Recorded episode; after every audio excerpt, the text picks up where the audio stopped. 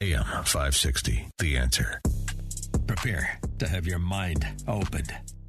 The lies of the mainstream media are about to be exposed, and the hypocrisy of the left is about to be revealed. This is a revolution in how you think about politics, race, and culture. You've tuned into Black and Right with John Anthony on AM 560, The Answer. I'm coming in hot.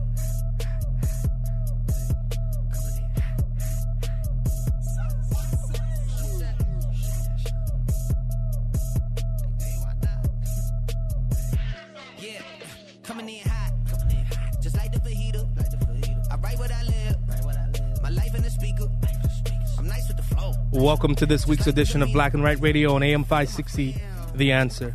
I'm your host, John Anthony, live in studio. It's going to be a jam packed, it's already a studio packed show. Um, as I told you guys throughout, uh, as when I was filling in for Dan Proft on Thursday and Friday, which I had a ball with my homegirl, Amy Jacobson. We always have a good time whenever we get together, and um, we tackled a lot of lot of interesting topics doing that. And um, I'm just, I don't know. I, I've really been thinking about what's what's what's happened to President Trump with um, this New York ruling, and basically half half a billion dollars that he has to pay. And I was listening to Jonathan Turley um, go pr- pretty pretty much ballistic on this this judge and his inability to even be fair. And I started thinking about what if that would happen to me you or your mom or your dad who doesn't have these the alleged billions of dollars that Donald Trump has. What would happen to you? How would you survive? How would you live? What would happen to y- y- your children and your grandchildren?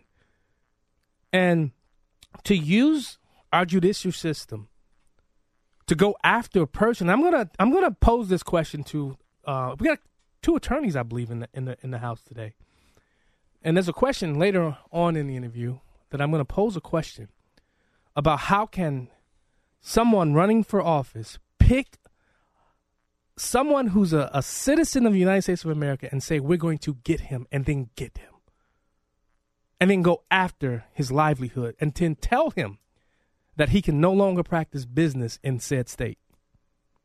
That doesn't bother you? That would bother me. That bothers me now, just as a citizen, that they've used our system to go after a man who's leading, who's a leading candidate to become the next Republican um, candidate for president. That should that should make you want to curl, just go berserk. But they've taught us, they've trained us that we can't speak out. We can't. Remember, we you know the left can say whatever they want, but if you have the right, they won't let you do that. And that's why I wanted to have this debate. I wanted to have a debate um, with with with some candidates who I consider and I call friend. Each one of them, I do. I call them friend. Um, I've been with two of them as they ran before, and a new one who's running now in the 11th congressional district.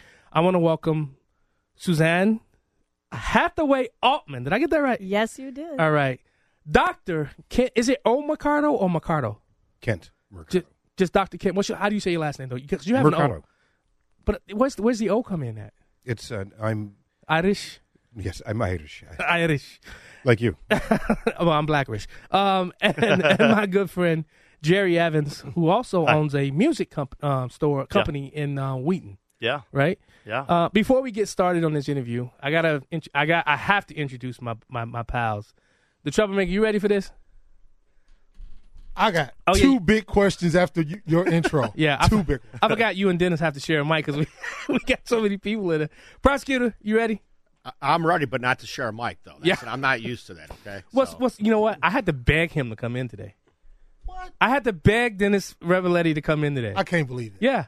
Yeah, that's- that's okay though. Dennis should be begging to come on the show. He should. No, no, he don't. He, that's my friend. Dennis is a trust me. He's a brother. Um, but l- l- here, I'll, I'll, we'll get started, and uh, we'll start with you, Susan. Okay. And this question, you know, I want each one of you to, to answer this question. I want, I want you to talk to the people about who you are and why you decided to run. Oh, great.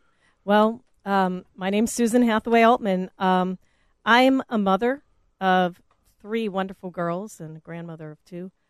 And um, I had nine foster kids in my lifetime. I, I adopted one of them. And I do a, a ton of community work, community projects with seniors, um, you know, with children. I'm a coach at the high school. Um, and, you know, I had a great life. I still have a great life. I'm a chief sales officer for a software company.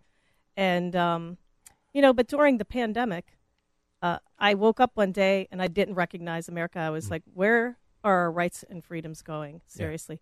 And I knew right at that moment that I needed to spring into action. And someone like me, with my 30 plus years of experience in corporate America, could really make an impact. And um, I felt that my skills were most suited for Congress. Yeah.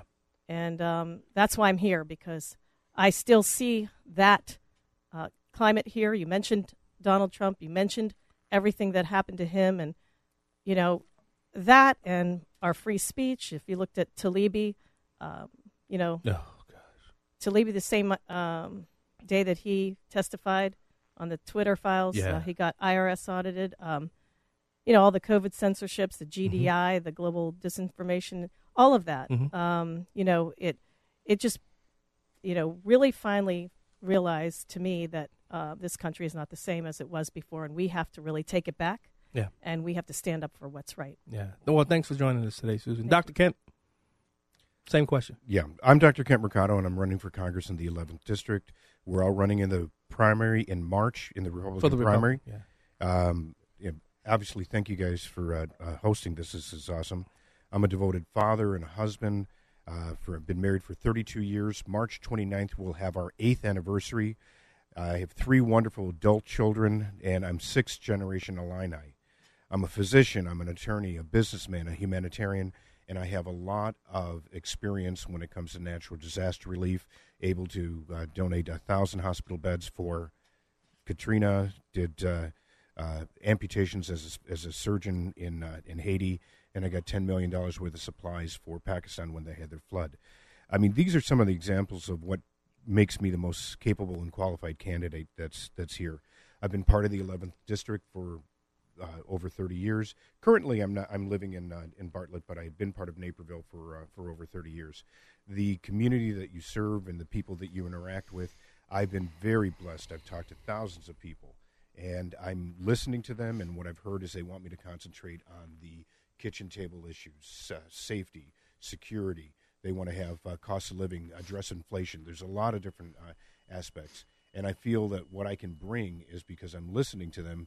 I want to bring their voice to to Congress, and that's why I'm running because right. I want to have a bigger impact. All right, Jerry, Jerry Evans. Yeah, thanks, John. Thanks for having me on the show. Uh, thank you, Dennis and Verlon, for allowing us to be here. But yeah, my name is Jerry Evans. I am a husband of a beautiful wife, Lisa. I'm a father of two amazing boys. We do have our third child on the way in April. It'll be our first girl.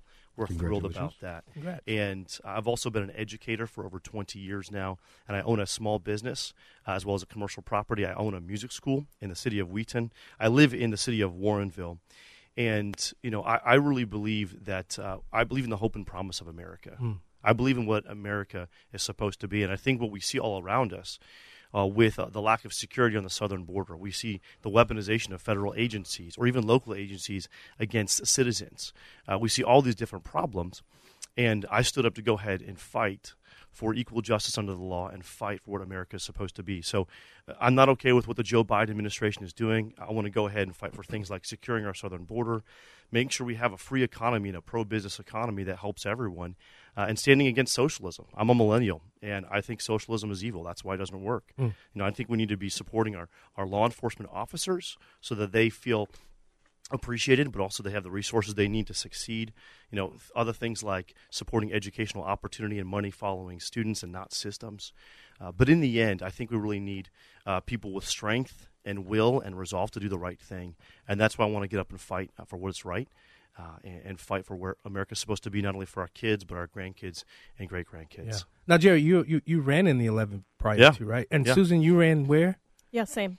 It, was it the 11th last Yes, time too? it I don't know why I thought it was Yeah. the third congressional district the last Oh, time. no, it was Well- the 11th. Yeah, I've always been in Geneva, Yeah. Illinois, and Mill Creek. Yeah. Okay. And and uh, Dr. Kent, this is your first time running, right? This is my first time running. Okay. Yes. Now, I, I do know that the prosecutor and, and the troublemaker have a, a ton of questions. We'll we'll get to that those questions when we get back from break.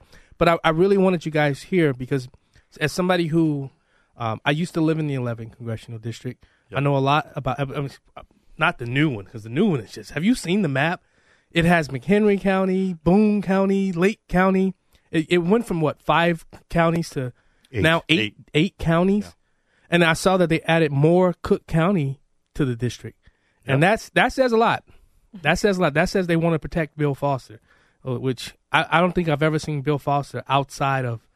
Uh, I've never met him except for e- p- political events. I've never seen him come knocking door to door ever. Right. But we'll get more into that. Uh, we're talking with Jerry Evans, Dr. Kent Mercado, Susan Hathaway Altman. We got the troublemaker and the prosecutor. We'll be right back. It's the show the mainstream media doesn't want you to know about. It's Black and Right with John Anthony on AM 560. The answer. Welcome back to Black and White Radio on AM 560 The Answer. I'm your host, John Anthony, live in studio. Before the break, we were talking to three 11th congressional candidates who are running for the Republic in the, in the Republican primary S- um, Susan Hathaway Altman, Dr. Kent, and Jerry Evans. Okay, John. You always give me so much to think about so I can talk about. Now, when you opened up about Donald Trump and why is it okay for people to come after him the way they do, I think our society has been taught that jealousy and envy aren't sins, they're good things. And it's okay to come after somebody if you have money. And that and Donald Trump falls into that category. Now, the question that I have to ask about that situation to the candidates is when why is it okay? No, not when. Why is it okay that a judge can tiptoe around the appeals process and tell Donald Trump that he has to pay this humu- this huge fine in 30 days? Why doesn't the judicial system work for him and he gets his appeal process? And the state's attorney said that if he doesn't pay, we'll come after his property, start confiscating buildings. How is that legal? You first, ma'am. Well, it's not. It's called one party rule. So um, it's more like communism than it is um, our government, and it's not okay. You know, my it's funny you said that, Verlon. My dad, um, he always taught me that uh, money isn't the root of all evil; it's jealousy. He said jealousy is what um, gets people because they want what you have and they get all upset about it. And that's exactly what happened. You know, you have to look at people with money as also great philanthropists and humanitarians because if we don't have, um, you know, some of the foundations set up through great business leaders, you know, great capitalists, then um, others that don't have wouldn't have these great places to go, right? And for for sor- resources and support. So um, I don't know how it does happen, but I will say that a lot of these courts and appellate courts, especially in D.C., um, are loaded with Democrats and um, liberals, and you know, it's almost to the point of communism. Yeah, sir. Yeah. Again, I'm Kent Mercado. Um, this is absolute court overreach to begin with. The uh, the concept of what you're supposed to do prior to an appeal is you don't have to give money. You just have to have the assets designated for it. So he should never have to do that. He can sign as a contingent in order for him to file the next uh, uh, to the appeal. This is why he's going to ahead and do that. And there's no reason that he should be having, as you said before, a half a billion dollars to go ahead and uh, and do something when there is no victim. If you're going ahead and you're doing any of these tort crimes or any of these other things, you have to have a breach. Uh, I mean, you have to have a duty, a breach of duty, uh, a causation, and then you have to have damages. There were no damages. I, they were evaluating his Mar-a-Lago property and some of these other things at uh, eighteen million dollars. Anybody, I'll, we'll all go in together and buy that house for Yeah. uh, for for eighteen million dollars. No, this Yeah. is complete overreach uh, on, on on the part of the court systems. The person, I mean, uh, these people who are going ahead and, and doing it, whether you like Donald Trump or not, that's not the point. You just don't do that to any type of citizen. This is a complete overreach. And Jerry, before you stop, before you Yeah. answer that, um, prosecutor, I believe it was the statute that they used that allowed It had never been used. it had never been used before that stated that he would have to show the money there prior to this has never happened before correct prosecutor No, usually you'd have some type of appeal bond, and you'd have to maybe do ten percent to show, and then you'd have to show the assets. I mean, obviously he has the assets, but I'll ask you a bigger question, John, and to the group: Why wouldn't Trump's attorneys want a jury trial? Why would you turn it over to a liberal judge who you'd have to believe is going to be against you and couldn't wait to get to the end so they could launch and take as much as possible? But um, I think it, it, there's been some poor legal decisions made by his team. You, everybody can sit around and celebrate what they've done, but uh, they've walked into some things that I think are pretty rudimentary, and I would have went to a, a jury trial first and ask the Yeah. jury to make those decisions. But we'll Uh, let Jerry. I'm sorry, Jerry. Go ahead. Yeah. So, so what I would say is, first off, again, this is not equal justice under the law. This what's happening in New York with this case is infuriating, and it's simply not fair. And so, I know we already heard some comments uh, previously here regarding. Uh, the problems with this case, the harm was not proven. Of course, the banks came back and said, "Hey, we were not harmed. All of our money was given back to us." And then now they're using this statute, this New York statute, I believe it is, to try to get uh, former President Trump to go ahead and pony up all this money just to get an appeal. That's insane. I mean, we we would have George Washington, Thomas Jefferson rolling in their graves regarding this, and so it, it's infuriating what's happening in New York. And uh, and I, really do hope the former president uh, gets justice on this. And I think the other thing I would say is that there's been a rise in socialistic and Marxist thought in our country over the past you know decade or so. And one of the common themes about socialism and Marxism, especially from Karl Marx himself, is going to be that envy and jealousy. You take a man in Karl Marx who really didn't produce much, wasn't taking care of his family very well, consistently groaned and griped and talked about envy. That's where that's that's what Marxism and socialism is all about. I think it's congruent uh, with what uh, Verlin was talking about. That there are people who are just get jealous about someone who has something, uh, and, and it, I think it very much finds its root in that Marxist socialist thought. Yeah. Um. I, a question to your, I mean, answer to your question, Dennis from CNN. Uh, Trump lawyers say the New York State law that State Attorney uh, General Letitia James used to bring the complaint against him, a civil statute giving the State Attorney General wide latitude to go after persistent fraud in business, did not allow him to request a jury trial. Right. Well, and- That's what I heard. I'm sorry. And- go ahead, Bilal. Uh, I'm sorry. Go ahead. Wait, Oh, go ahead. no, Let let Dennis answer. and, and there you go. So you your due process and your right to confront uh, the state by trying to take your property has been cut down. So again, equal protection due process for. No, ma- remember have- if you've ever heard that, and I know the doctor has in law school, is that no matter if you're the president or the janitor, we're all supposed to have equal protection due process, unless mm-hmm. you're Donald Yeah. Trump. Yeah. He he's excluded from the Constitution for some odd reason. so, but go ahead, Verlin. Go ahead, Bilal. Yeah, that's what, that's what I was about to say earlier. They didn't let him. They didn't give him Correct. the opportunity to have a jury trial. But I, I've heard this question posed on the Sean- Thompson show. I want to know if one of you can answer the question. Now that they may get this money, where does the money go? Whether it's property or the money, ma'am. Well, from what I understand, they're going to seize um, 40 Wall Street. That's what Letitia James had her eye on. Um, where does it go? Oh, um, hmm. Back to their coffers? I don't State? know. Uh, state, I guess. It would go back to the state. Okay, so that means that, that means their their, their hands is going to be in their hands. The the bureaucrats. won't, what do you think? in our hands. Would, I don't know specifically what uh, they legally legally have the ability to do with that money, but what I would say is the last thing we want as U.S. citizens is the government seizing almost half a billion, either in assets or money, with a ludicrous through a ludicrous trial, and then giving it back to the state. Well, you know what I, I, think mean, that's totalitarianism, right? It's going to go right into the slush fund, and the the the, the, the corrupt The illegal Democrats. immigrants. Well, I don't know if it's going to go to them. It may uh, some of it may go to housing the immigrants, but it's going to go into the hands of the corrupt Democrats. All right, uh, prosecutor. Uh, I have a, a question to get back onto federal issues. So, it's my understanding that the debt ceiling vote is coming up here shortly. Um, and uh, if you were sitting as the uh, congressman from the 11th district and you're sitting with Speaker Johnson and he knocks on your door and says, I, Representative, I need your vote on this. This country will be shut down and we won't be able to pay the servicemen and women. Um, what would you what would you be doing when it comes time to push that red or green light on the uh, floor. Who you wanted to go to? All three of them. All right, uh, Dr. Kent, you, you go ahead. Start. Well, this is a game that they can constantly play. They keep on kicking the can down the uh, down the uh, thing. They're never going to go ahead, and uh, they they're still working on the same continuing resolution from many, many, many years ago.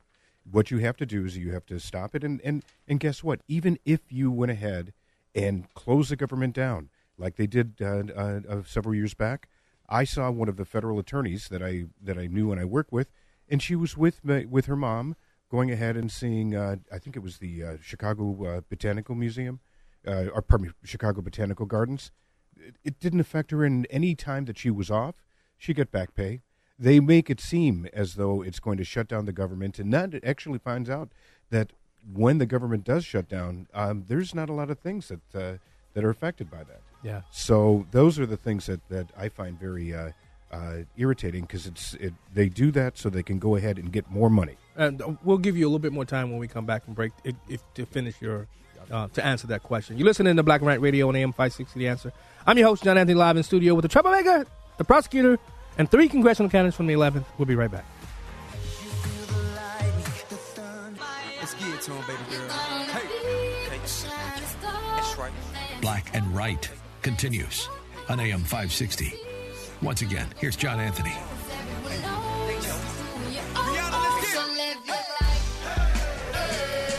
Welcome back to Black and White Radio on AM 560 The Answer. I'm your host, John Anthony, live in studio. Um, prosecutor, can you re- reset that question? And we'll give um, uh, Dr. Kent 30 more seconds. Right. Um, so I asked them if Speaker Johnson came to your office as he was putting together a roll call to determine if you would vote for a continuing resolution uh, for a debt extension. For I, I'm not sure what they'll end up negotiating eventually 15 days, 30 days, three months. Uh, what their vote would be on that. Going back to it, my vote would be uh, no. It would be no. You just go ahead and call their bluff. Call their bluff. You're going to have to work on the actual budget. You're going to have to work on every, everything else that's uh, that's within it because they're kicking it down the can, the, the can down consistently, and I'm I'm really tired of it. It really it, it's really getting old. So you would vote to shut down the government? Yes, I would. Okay. Um, who, Jerry, next? Yeah, so I think the first thing I would say is uh, I'm going to get to this specific question, but I want to say a couple things uh, to get there. First off, I think we need a, a constitutional amendment to balance the budget. If you look at George Washington's farewell address, uh, if if I remember correctly, uh, one of the things that he talked about being so bad was we should not be getting into debt as a nation, and obviously with over 30 trillion uh, in debt, uh, that's a national security risk. That's an economic risk. We can go on down the line, uh, but we need to we need to actually make this something that lawmakers like Chuck Schumer uh, or other lawmakers like McConnell or Hakeem Jeffries or Nancy Pelosi or anyone else like that doesn't have the ability to try to, to squeeze around or wiggle around. We need to, we need to make this thing.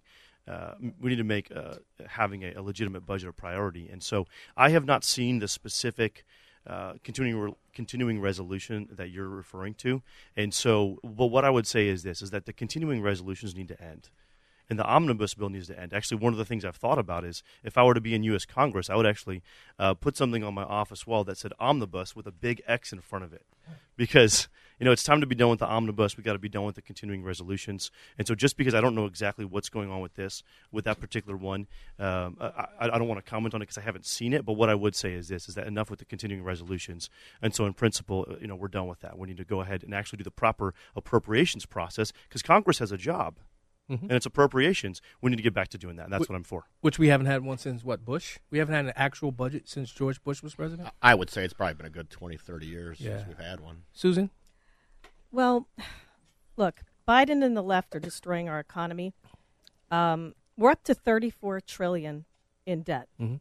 and two trillion of that we pay in interest each year. And did you know that's the highest line item we have in the federal budget now? Jeez. is is is our um, interest on our debt. So um, look, he, he's doing more things. He's given us um, 138 billion student loan forgiveness. Um, just got that, you know, sent through this week. Uh, more of it, and um, we can't afford it. Uh, who, who in this room can't pay their note and just you know lives the same all the time? So I, you, so I would have thought Medicare was larger, but uh, wow. No. No, Medicare isn't even close. No. Wow. So Go ahead, I I'm mean, uh, let me just say, uh, did you? No, go I, ahead. I, Go so. I, I was just going to say. So you will vote to, to uh, shut it down, shut down the government. I, I I will, and that's not a really easy thing to do, and that's not an easy thing to say. People get very nervous when you shut down the the federal the government because you know they think that people aren't going to get paid, and you know our military is the biggest one of the biggest ones, and um, I do know that we've had several shutdowns, not just one. We've had about I don't know. There's been probably about fifty in the you know in in the history of our government, and um, it's not easy to do. However. Uh, we need to do it. We need to draw a line in the sand. Um, I would not um, vote for a debt ceiling um, extension, but unlike uh, Jerry Evans, I would not also uh, recommend you know, bringing up a constitutional amendment to balance the budget, only because Ronald Reagan couldn't do it. I mean, no, you know, I'm not. No offense to Jerry, but I just don't think he could ever pass that through. I mean, I think this is where my skills shine, and this is where I do well because I've, you know, I'm a motivated and aggressive business leader, and I'm I'm the ultimate deal maker without compromising my principles, and that's just exactly what we need in Congress because we've got to get things moving. And these kind of um, situations can't happen anymore in the United States. We've got to have dominance now Yeah. In in, in But Jerry, economics. Jerry, your name was used in the debate. You want to respond? Yeah, no, no, I'm good. I think it's I think it's really important that we have a balanced budget in our U.S. government, and so uh, I would support a balanced budget constitutional amendment. But uh, I don't think you answered. Would you shut the government down? Yeah. Okay. So John, I- en- I- enough yeah, of this ahead. continuing I, resolution. I do have a follow up. I, Yeah, go I, because I had this debate with Verlon when I called in a couple weeks back about shutting the government down. What if President Trump came to your office? Now we're all sworn in, and you guys are sitting in office, and President Trump asked you to vote for the continuing resolution because, as I pointed out to Verlon and to John and to the listeners, that President Trump signed a number of continuing resolutions with Republican-controlled Congresses. Is that something you would still say no to, or um, because he's the president, you're the majority, um, he needs your help? What would you do? well, if because it were not, today, not every decision is always going to be just a good government decision because there's political calculus, there's governmental calculus. So he comes to you. I need I need to continue to fund the government. The stock market's concerned. The mortgage markets are concerned. Where are you guys going to be at? Well, uh, let, us get Jerry to answer that. I I think just to be to honest with you is that for me again I'm, I'm very strongly against uh, continuing to go with these continuing res- resolutions. I very much can't stand omnibus bills, uh, but again that's a hypothetical down the road, uh, and so I just don't want to get into commenting on hypotheticals. But I think uh, what I want to make clear is my uh, position is we need to move on for past the continuing resolutions, move on past omnibus bills, bills, get back to the appropriations process. That's what I want to fight for. Yeah, Dr. Kent.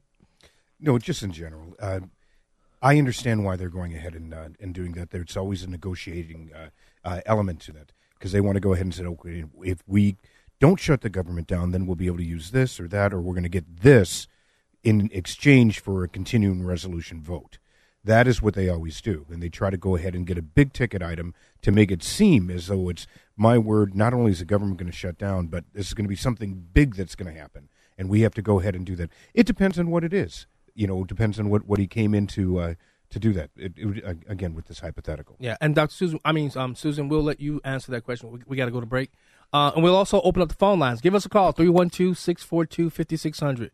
312 642 5600 if you have a question for one of the candidates that's here. Uh, you listening to Black and Right? We'll be right back. Back to Black and Right with John Anthony on AM 560. The answer. Welcome back to Black and White Radio on AM 560 The Answer. I'm your host, John Anthony, and uh, Daryl Hill, who's listening. Thank you so much for that call. Um, before the break, um, repre- um, I was call you about the, getting ready to call you representative. Prosecutor, you you phrased the question: If Trump wanted, in a in a hypothetical situation, if Trump wanted wanted, if, let's say if Susan Altman, since- since you haven't uh, answered the question, if Trump said to you, "Hey, I need you to pass this continuing resolution," resolution, would you vote for it? What's your answer? Well, let's just, mm, you know, put it back to Trump would never be in this situation. 34 trillion? Are you kidding me? Um, if it were today and he, you know, just took over and he came up to me and said that, I'd say, listen, I think we need to talk about this. Uh, no, because we have to take care of the USA, and there's so many things that we can do that we're failing our people on here in the United States of America. We have to put Americans first. Um, you know, prior to the pandemic, I think he got a lot of flack for, uh, you know, raising our um, national debt. But realize we were in a pandemic, everything was shut down, and he had to spend some money. He had to give good, hardworking people money at that point. Um, we, we have overstepped so much. Once Biden took over, there there's two trillion in the system that shouldn't not have ever been in the system, and more. Right. So um, that would be my answer to him. I, I, I but I don't think it, we would be in this situation in the first place. Right now, here's the next question. Uh, it's a question that I think it, it, it, it trips Republicans up all the time. Uh, as you guys know, the Dobbs decision came down. Um, there's a Lindsey Graham with uh, is it Lindsey Graham with a 15 week heart bill? Bill, Dr. Kent, where do you stand on abortion as it relates to is is it a states right states right should it remain a state right issue which so many Republicans have been clamoring for for decades since the ruling of Roe v. Wade, or should the federal government intervene? I agree with the Dobbs decision of bringing it back to the states. So it is no longer a federal issue, and because it's a, uh, no longer a federal issue, therefore no legislation, uh, whether it's a 15 week uh, uh, ban or anything else, should be done because it needs to stay with the states, period. Yeah. Jay? I've, I've got a number of things for you. So first off, uh, this issue matters uh, tremendously to me. You know, I believe that life begins at conception. Uh, defending the unborn is is something that I'm very passionate about, as well as my wife is very passionate about. And so I think what I would say is that first off, uh, I was thrilled when the Dobbs decision overturned Roe versus Wade. Roe versus Wade was a decision based upon judicial activism, and it was wrong. And I was thrilled when Dobbs overturned that. And based upon uh, the based upon that specifically specific ruling, my understanding is that it's gone back to the states. And for me, you know, I respect the authority of the U.S. Supreme Court. It's the highest court uh, in. Uh, you know the, the the in the judicial system being one of the uh, co-equal branches of our federal government. So I respect the authority of the Supreme Court, and so what I'm going to be focused on is things like making sure we fully defund Planned Parenthood, not partially, but fully defund Planned Parenthood. Focus on funding pregnancy centers. We need to go ahead and have things like parental notification, uh, and we need to be focusing on uh, a number of other a number of other basic things. But that's what I'm going to be focused on. Susan? Well, you know, it, it concerns me because both of my opponents have said different things um, during their campaign. Um, and I've always stuck with my, you know, original, and I always stick with the answer. So I'll give you my answer uh, in a second. But I mean, Kate, Kent, um, you know, he's pretty much, he said he was pro choice entering this race, and then he changed and said, no, he's not. And he believes in the conservative values, but I'm not sure, um, you know, what he believes in really. Um, Jerry has said he um, believed in a abortion ban, um, and then um, he said a couple of times in our debates that now it belongs with the states. He doesn't uh, believe in abortion ban, but yet he filled out a questionnaire that asked if he was uh, pro-life and abortion ban. Yes, and he said yes. So, I mean, I, I just want to say that I think I'm the most well equipped to answer this and the most electable because I can get through this issue. And this is what I'm going to say to you right now. I had nine foster kids, okay? I adopted one. So I'm the real deal. And I will tell you that I'm the one that wants these kids, all right? I'm pro life. Yes, I believe in the Constitution above all. So the Constitution says that if it's not an enumerated right, the 10th Amendment, that it should be with the states. So it belongs with the states. Now, having said that, um, there should be some stop, I think everybody would agree, to when a baby is a baby. So we have to determine that because I've heard different answers, like I said from my opponent, when a baby is a baby. But I can say at 15 weeks, that heart pill makes a lot of sense. Um, and I would say that that was something I would consider. And um, I would say that Pla- Planned Parenthood needs to not only give out information about abortion, but 50% of Planned Parenthood should be regulated, and it should be giving out information about adoption, about um, birth control, and about other options for women. Okay. I'm glad I'm glad you brought that up because of the Alabama decision. Do you believe embryos are are life? I, I want all of you all to answer that question. Fertil- okay. Fertilized embryos. They yeah. said em- embryos. Okay. Do you believe it's life? Yes. How about you, doctor? Of course. How about you, Jerry? Of course. Okay. Yeah, because life begins at conception. Okay, um, uh, Dr. Kent, you wanted? I saw your hand go up. You wanted to respond? Well, something? no. I mean, it- again, I'm a constitutional Republican, and what I believe in the Tenth Amendment, and knowing that there's separation of uh, of powers and jurisdiction between the federal and the uh, and the state. Right now, we're currently enumerated as like either five or six things that the federal government has control over. This is not one of them. That's why it's the state's right. And when I came in, I don't mean to be curt with my answer, but that's why how I was answering it. My background, my personal background, is my wife works for a uh, fertility center. That's what she does. We, you know, we have our own personal beliefs, but as a as an elected official, I have to represent the constituency, and that's where I've been consistent. I haven't changed uh, anything. It's not what my personal belief is. Is how are you going to represent your constituency, and that is how I would do it. I would follow it as a constitutional Republican, and therefore I believe it's a state issue and it's not a federal issue. That is what I don't believe. There's any confusion. I don't believe I've ever changed my answer. Period. Jerry. Yeah, I think I just just say just because I was referenced earlier again, I, I uh, honor and respect the authority of the U.S. Supreme Court and uh, what they gave in the Dobbs decision. Uh, and so my opinion, my opinion has been consistent because of that decision. And uh, also, I've been endorsed by the Illinois Citizens for Life PAC, which is the PAC arm of Illinois Right to Life, and I'm proud of that.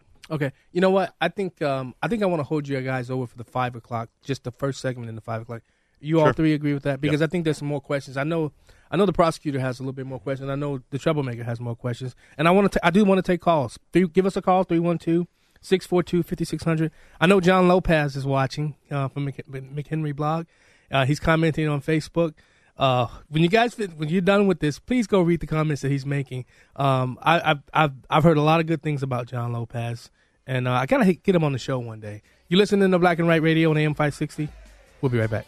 This is Black and Right with John Anthony on AM 560. The answer. Welcome back to Black and White with John Anthony. I'm his co-host Verlon Galloway, and we're sitting here with the candidates that wants to run for Congress. So I want to go to my boy, Cream Puff Jim on line one. Hey, hi, hello, hello. Good luck to the candidates. One of them mentioned uh, Marx, and the only people I can vaguely remember are the Marx brothers, uh, Harpo, Groucho, and. Uh, Oh, come God, on, Jim. man! Don't make, but this has been an intelligent no, conversation. but I, no, no, but I mean, I, I really mean it. I really mean it. That's the only thing I vaguely remember. Uh, as far as the Karl Marx that I know of, he's been dead for almost 200 cent- uh, two centuries.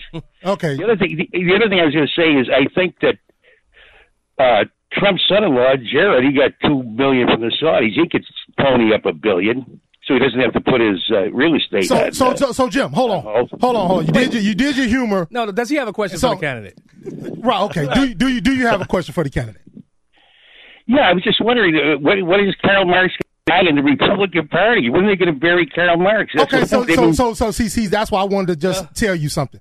So When you are they think, gonna get so, rid of so Karl you Marx? think so you think it's okay for the federal government to come after the former president and take his assets and his money? Oh, absolutely, All right, absolutely. Jim- if, if, you, if you're doing anything criminal, they, they come after anybody, don't they? If you're if you're in front of a judge, you know you've done something criminally. Yeah. So What are you going to do? Thank you, Jim. Uh, Mitchell, we got a minute. Go. Hello? You got a minute. Go, Mitchell. Okay. So here's my point. Um, once the, uh, in a, a general election, my biggest concern is election integrity. Bobby Kennedy Jr. is out there as independent running, and he cracks me up when he talks about, yeah, I really want to get into the integrity of an election. Yeah, ask your brother in 1960 against Nixon when they basically stole the election, and it came out in the House Select Committee on Assassination. My point moving forward is once it gets certified at 270 in the Electoral College, there's nothing in the U.S. Constitution that's going to reverse it. So my point is that now in 2024, the Democrats are going to do exactly what they do. They're going to skew this election upside down. They're going to use all these indictments as a commercial for independence, John and Verlon, because they want that that that particular vote to go on their side. Do you hear what I'm saying here, Daddy? I hear what you're saying, Mitchell. Thanks so much, Mitchell. Oh, so you guys are you agree to stay around for the next segment because um, Yeah. There's some questions. I, I, I want to talk about. I want to get into immigration. What, what what what are some of the fixes for immigration? And now think about this. What is American exceptionalism, exceptionalism to you? Hmm. Yeah. I want you to define American exceptionalism. Yeah. You're listening to Black and Right. Robert Guy, Jim, hold the line. We'll be right back. Prepare to have your mind opened. The lies of the mainstream media are about to be exposed, and the hypocrisy of the left is about to be revealed. This is a revolution in how you think about politics, race, and culture. You've tuned into Black and Right with John Anthony on AM 560. The answer. Coming in hot.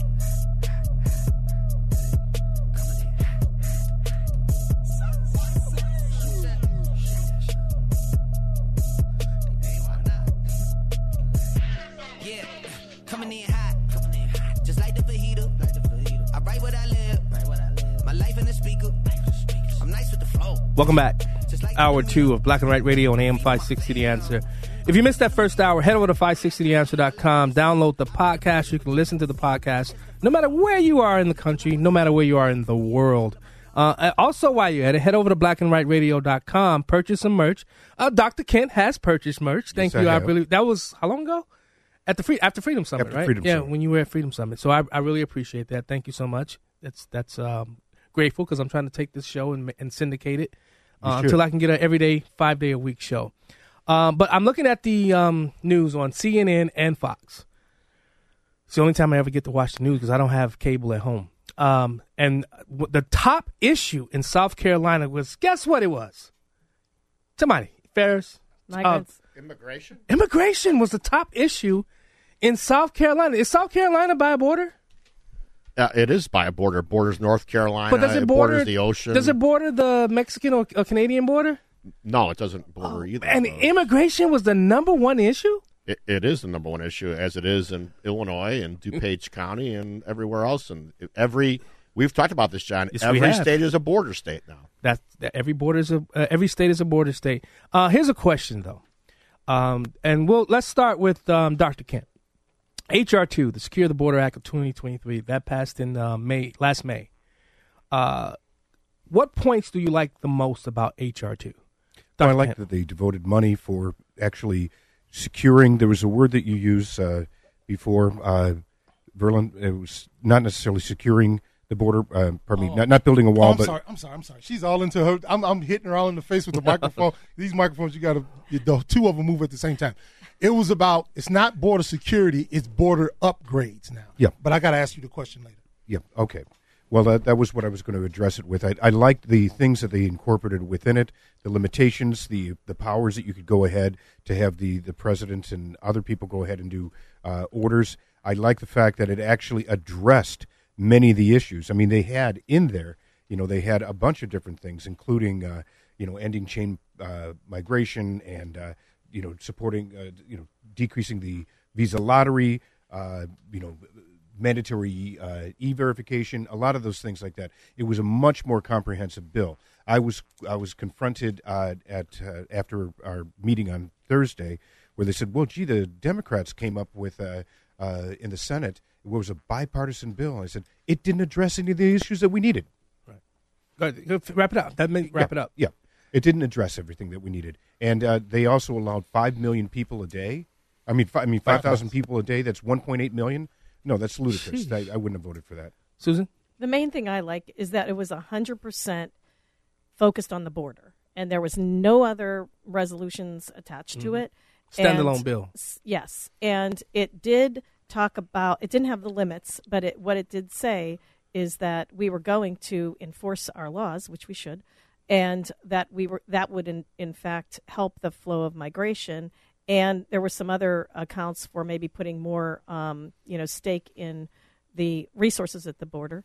Uh, I like all of that, but the the main the main thing I like about it, and I think that would make sense for us, is the fact that um, you know we have that's our number one issue. We have to stop mass migration because there's never been an instance in the entire world that this type of migration has happened. Yeah, Jerry. Yeah, so I haven't read through uh, that particular bill, but in general, I have a, a general idea of what's going on with it. But what I would say is this: is that uh, in terms of securing the border and in terms of the border, we got to make sure we finish building the border wall. I mean, it was insane that Joe Biden stopped building the border wall.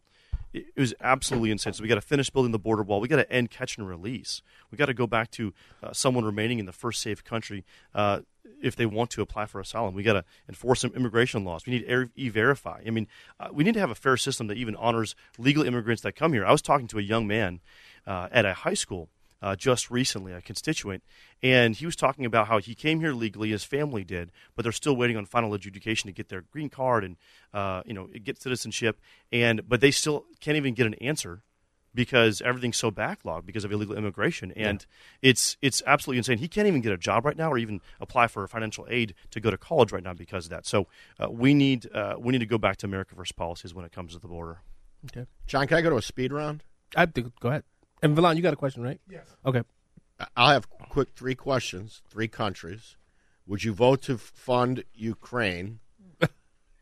yes or no? There's bills pending. You're killing me. I'm not killing you, Vermont. You just took his thunder. Yes or no? All three of you. Uh, I let's would go with Jerry. I would be with Michael Johnson. I would say no more aid to Ukraine until we actually secure the southern border. Doctor? Doctor? Only old military equipment. I would not give any blank check to these people. Period. So it's Right not now- accounted for. No, right now we need to focus on the U.S. of A. Once we get our act together and our country under control, then we can um, look toward Ukraine. Israel? All three. Yes. Yes. Yes. Yeah. Israel has a right to exist and a right to defend itself. And how about Taiwan? Not right now. Um, you know, we have a we have a Cold War model, but we need a, a stronger Cold War model. We need double the military in this United States of America. Do you realize we don't even have artillery shells for our own self Yeah, if somebody comes over here? We, you know, we've got to get our act together here. We have to have we have to concentrate on. U.S. and America, America, America. Doctor? No. Okay, he basically asked you my question, but Wait, I'm Jerry, Jerry didn't answer. Oh, I'm sorry. I'm sorry. I'm sorry. Yeah, I was just going to say, you know, while we need to focus on America first, especially securing the border, taking care of our veterans, you know, I think that, you know, uh, Taiwan is an important ally. It is bad if China takes over Taiwan. My mother in law is from Taiwan, by the way. My wife is half Taiwanese. And uh, we need to make sure uh, that we are uh, giving appropriate aid uh, to Taiwan, but again, staying away from things like boots on the ground. We don't want to start another world war. Okay, like I was about to say, he basically asked you my question. Yeah, yeah, my girl KGP. He asked you my question, but he broke it down single bill questions. Okay, skip skip ahead. Right now, there's a bill passing through Congress with all of that combined. One of those uh, bipartisan bills. Would you vote for that bill right now? Uh, would you tell Mike Johnson, let's vote for this bill right now by Monday? Oh, yeah- oh, I'm sorry, ma'am. Not as it, not as it stands. Doctor Again, not as it's currently constructed. Jerry. no. Okay, good. All right, let's go back to the phone lines. John from McHenry County. I think this is John Lopez. Yes, uh, good afternoon. I know the time is short, so let's stay on immigration. Uh huh. And all of you mentioned e-verify.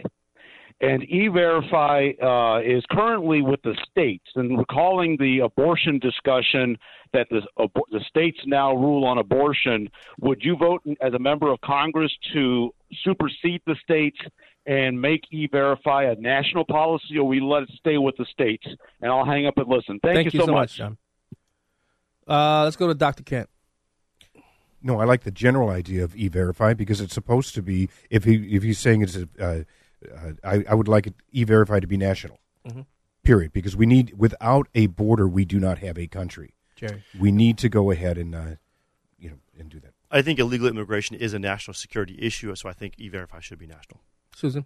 Yeah, I mean there is in the Constitution. It does. Uh, it, it talks about voting, right? And so, um, yes, absolutely. All right. E-verify. Let's go back to the phone lines. Guy, welcome to the Black and Right. Guy, you there? Guy. Oh, yes. Sorry.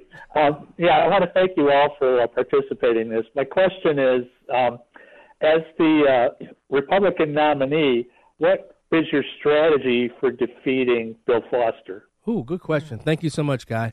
Uh, I think I think let's answer that question when we get back from break because once we get back from break, I want you to answer that question, and then I want you to define to our to our listening audience in your own words what is American American exceptionalism, and then I'll give each of you closing arguments to why people of the 11th congressional district should vote for you. I think that's fair, right, Dennis?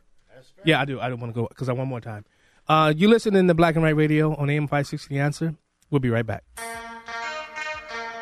This is Black and Right with John Anthony on AM 560. The answer. Welcome back to Black and White Radio on AM 560 The Answer. I'm your host, John Anthony, live in studio with the troublemaker and the prosecutor. Prosecutor, you got a question? I, I do, since we're kind of in a speed round again. But uh, has anybody from the NRCC spoken with you? Because one one of you will be the nominee, and are they going to be prepared to invest in your race? Is it a winnable race after the primary? Go, uh, um, do you, Ennis, who you want to go first? All three. All right, Whoever. um, Jerry, go. Yeah, so I did speak with the NRCC. I actually went out and met with them in person in October. I had a great conversation with them. They do see the district as viable. They do like me as a candidate, uh, and I had, had a great conversation with them right near, right there near the Capitol. Have they endorsed? Uh, They don't endorse normally. Not not in the primary. No, I did meet and I did speak with them, uh, both in Springfield and on a phone call or a Zoom call in Washington. Uh, they do believe this is a viable uh, district, Mhm. and they're more than willing to help, but they're not going to endorse anybody until after the primary. Okay, Susan. Well, I spoke to them uh, a month ago, and um, they like me as a candidate. And um, they right now see us as like kind of a tier three. So uh, that's what they told me. But they said because um, what I said is Qasim Rashid is kind of getting a little wind, and it's going to be low voter turnout. And if that's the case, then probably the very left will show up, and he, he may be in. So, So does um, Bill have a primary? Yes, Yes. he does. Yeah. Whoa. With Yeah. a very far. Oh, uh, that's that. The ki- that's the number. Yeah. and that's why it would move, uh, you know, I know. up if know. that's the case. Oh yeah. Now, uh, Dr. King, let's go back to the guys guy's question about what's your what's your plan to defeat Bill Foster? Okay, well, I mean, the biggest thing is that I've actually written policy and implemented policy in a state and a federal level, so I understand how the actual system works. I am running as a center right candidate, and I'm doing that on purpose because I want to go ahead and my policies are a little bit more center on many things so that I can uh, win with Naperville, I can win with uh, Downers Grove, I can win with. Uh, uh, you know, with uh, with Aurora, I also have reached out to the uh, to a number of different communities, both the Hispanic community and the Asian Indian community and the Chinese community are very large supporters of mine, and they've been very vocal and very very helpful. I'm bringing people into the party. I'm being a big tent person, and that's how you're going to win because I'm bringing people that aren't typically. Uh, voting in the Republican primary or voting in Republican at all, Yeah. and that's where that's how I can win. Period. Susan? You don't have to win everything. Right. You just have to bring it down. You have to bring it down instead of 55 percent uh, in the uh, in the Naperville area. If you can bring it down to 52 percent, then you can win. So it's really only about a three point uh, uh, swing, and it is doable. Susan. Well, the people are speaking, and they want solutions to the economy and solutions to this border crisis. And I've won two out of two straw polls in this district. They, uh, the way to Bill, beat Bill Foster is you need a motivated and aggressive leader, and that's me. I'm the ultimate deal maker without compromising my principles, and that's just what's needed in Congress to get things moving. And I'm the only candidate that can bring thousands of jobs to this district because I have brought 10,000 jobs over the years from myself selling in business development, and many of them are in the 11th district. And we've been handed a false narrative for as long as I've known. I mean, my dad used to talk about this that we can't produce goods and services as cheaply and effectively as other countries. That's wrong. That is absolutely wrong. They're bold faced lying to us. They're saying that there's hundreds of thousands of new jobs new each quarter and it's a great economy. It's not. They keep revising those numbers. And so, you know, and most of them are government jobs, so it's very convenient. So this economy is in sharp decline. We can't sustain their lives any longer. We can't sustain this border crisis and buses coming to the suburbs and dropping people off when we have no money for it. Um, we're on the top of the cliff looking down, um, and now we need to get to good, solid, rational people like me to fix this economy now. Jerry. Yeah, I think with with respect to my friends here, uh, I think three reasons uh, that I would want to point out. First off, is I would suggest I believe I have the ability to stay uh, consistent with my values and conservative values, and also have a message that would connect with the independents and the soft Democrats, and even bring new people out to vote. There are people who are looking for something new, and I believe I have the ability to reach them. Uh, secondly, in the first three and a half months of my campaign, I raised over two hundred thousand dollars, and consistently raised more money after that. And I'm the only candidate in this race that's raised at least six figures. And of course, the reason that matters is you need to be able to have the ability to reach voters, but also reach swing voters and other people who have never heard of you before or never heard of you through the media. So, so I'm doing uh, very well with that. And because of that, I've had uh, almost 30 endorsements from conservative leaders uh, across the district. People like former Chief Justice of the Illinois Supreme Court and Bears kicker Bob Thomas. People like Senator Craig, State Senator Craig Wilcox, uh, as well as people like Josh McBroom, Naperville City Councilman, uh, and then multiple uh, three Republican township organizations and five Republican township organization chair people. All right, Bilal. Okay. One of the biggest problems in Congress is corruption, and it starts at the top. Would you vote for an extensive investigation into Joe Biden, or do you just believe uh, nothing to see here? He's a well-meaning old man. He's just a little forgetful. How would you vote for that? And, and could you just clarify the question in terms of voting? Is there a specific bill you're referring to? No, I'm saying- talking about the investigation that's going on with Jim Jordan and uh, I, I, I, the other the other guy Comer. Comer, yeah, Comer. Would you go along with them with an investigation into Joe Biden and his potential corruption? So I believe in equal justice under the law. Whether you're a person that makes twenty or thirty thousand dollars a year, or whether you're a person uh, like the President Joe Biden or whoever you are, I believe in equal justice under the law. And so, if you've committed a crime, or potentially uh, there's evidence of potential crimes, uh, or anything else like that from the president, of course that needs to be investigated. Of course. Hey, doctor. doctor. I'm actually on board with Jerry because you need to go ahead and you need to address it.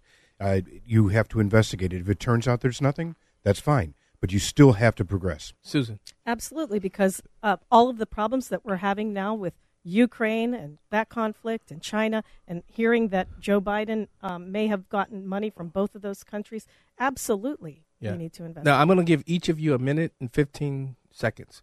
I want you to tell me in your own words what is American exceptionalism, and then give the speech to why people of the 11 should uh, vote for you. We'll start with Jerry. So I think, you know, going back to what I said at the beginning, I talked about believing in the hope and promise of America. And I think when we t- look at the Declaration of Independence, talking about inalienable rights, uh, and uh, I really believe that that's what America is supposed to be about. It, America was founded upon an idea, it's founded upon ideals that all men and women, of course, are created equal. And so I, I believe we're exceptional because of the way that our nation was founded. And so I think we need to be focusing on, in order to, to live that out, of course, of course, focus on things like um, uh, energy independence. We need to be focusing on uh, good election integrity to protect our elections and a number of other things. And also focusing on, I know there's a lot of uh, racial division out there. We need to be focusing on the principle that Martin Luther King Jr. gave, which is we're judged by the content of our character, not the color of our skin. All right, Susan. Well, it goes two ways. So, from us in Congress, it's about providing life, liberty, and the pursuit of happiness to all of our constituents. And that's what we all must do, but we have different ways of going about it, and that's what makes us different. And from a, an American's point of view, it should be one that embraces the Constitution and loves our country. So I feel I'm the right person to stand up for the voices of men and families and women in the 11th District who are totally being ignored, like we talked before, by Bill Foster and um, his opponent, Qasim Rasheen, with lots of uh, special interest. And I believe in that better America and one where rights and freedoms of all people are respected and enforced. And I, too, have raised a lot of money. And in fact, I heard a commercial of mine as well as a text message of mine while we were coming here. So I'm uh, proud of my uh, fundraising efforts. But money's not everything. I have lots of um, also um, uh, um, uh, State Senator um, uh, Syverson as well as uh, Don DeWitt being my endorsements, as well as another 15 people that are, as well as Josh Broom uh, Naperville. So um, I would just want to say it's more more than money. It's about heart. Doctor. The question I understood it is uh, about American exceptionalism. Yeah. I mean, where else could you be where you could be not only a doctor but a lawyer as well? They would say, "Oh, you're really smart. You you know, go into science. Oh, you're doing this." Given that opportunity to be open and accepting of that, I mean, I have my daughter who uh, is a uh, was finishing up her master's in uh, in uh, curriculum development. She's a teacher, and because they had a, a strike, she wound up having to take four classes while working full time. My son is a firefighter EMT. He's going back and getting his medic degree, so he is not only going full time for school, he's working full time, and he's also doing the uh, uh, doing the clinical rotations. What it is is with America, it, it's that drive, that ambition, and that is what I appreciate. I'm glad I instilled it in my family, but that's because we as Americans have that instilled in us. Yeah. Wow. Um, Jerry, where can people find you? Social media, quick. Yeah, so people can find me on Facebook, Twitter, as well as Instagram. They can find me online at jerryevansforcongress.com. Doctor. Yeah, you can find me on the uh, Chicago Tribune. I was just endorsed by them. But uh, Dr. Kent, pardon me, electdrkent.com. Susan? Susan, number four congress.com. I'm on X. I'm kind of going viral on there right now. Uh-oh. And um, Facebook, yeah, because I was at a city council meeting in Oh, yeah, I saw that. against the ceasefire. Yes. Yeah. Well, guys, I want to thank you guys for coming out. I I hope this uh, to the to the what's that to the victor goes the spoils. Um, I think the 11th would be in good hands with either one of you. Uh, I really believe that. As I as I started off the show, each one of you are my friends. You guys got close closing.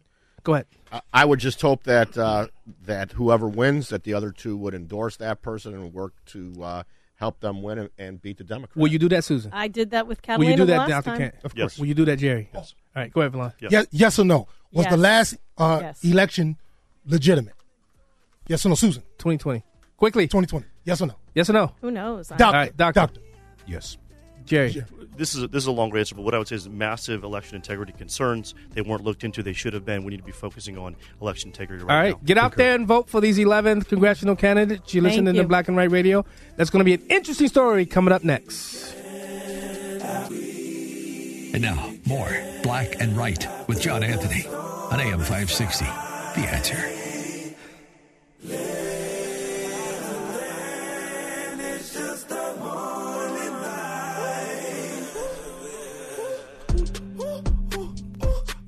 Switch your, switch your attitude. Welcome back. Black and Right Radio on AM 560 The Answer. I'm your host, John Anthony, live in studio with the troublemaker and the prosecutor. Uh, before we bring our next guest on, I'm, I'm going to hold off on him real, real quick, um, George. I want to clear these phone lines because they've been holding for quite some time. Uh, let's go to Robert from Bloomingdale. Robert. Uh oh. Robert. You there, Robert? Roberto. Hello. Hey, Robert, how you doing? Thanks for holding. Yeah. Oh, I'm sorry. Yeah. Hello, fellas. Mr. Supervisor Reboletti, how are you doing today? Good. How are you, Robert? Good. You know, here's the question I wanted to ask the candidates, but they had to leave. Is here's my question would be if President Trump, and I have this another question to follow up on. If President Trump was you were the nominee, and President Trump came up to you and said, "I want to support you for the 11th congressional district," would you take the endorsement or not? Ooh, good question. That's a great and the second one is um, uh, Supervisor Reboletti. Why don't you run for Congress in the sixth congressional district? Oh. You got the tops on all the candidates, and um, I think you can obviously win because Well- you got the name rec- recognition out there. What do you think? Well, I appreciate that. Um, I have to focus on one race at a time, so I'm going to work on this 45th House district uh, and bring that victory home uh, for not only our party, but at the same time for the 108,000 people that live there. So, but I Yeah. appreciate your uh, support, my friend. All right. yeah, you th- take care. Thank you. Thank you, Robert. Uh, let's go to Jim from South Elgin, also a sponsor of this show, Best Dental. What's up, brother? Well, got a lot of lively discussion, and I will say that there's a lot of great video coming out of the CPAC uh, convention outside of D.C. It's really wonderful to see. Yeah. But uh, a couple things. As far as the race, uh, I would tell these people trying to bring in the abortion issue, they're just trying to use this as a distraction. It's not an issue. They're trying to deflect you from the border crisis and talking about fentanyl and all this other kind of stuff that's going on. This is the problem. They're trying to distract you. So I call it a WMD, a weapon of mass distraction. Don't fall for it. Yeah. Thank and you so also, they Oh, to put a rein, a rein on the uh, ballot harvesting because Foster shouldn't have won last time because his his district was redistricted, and a lot of people didn't even know him. Yep, he got that's the true. votes because they harvested it. Oh, good point. Thanks, Jim. Appreciate the call. Let's go to Big Al from Rosemont. Hey, uh, my question is to the, uh, the remaining panel. If uh, Nikki uh, Haley loses, like they say she's going to lose, should she step aside or should she keep going?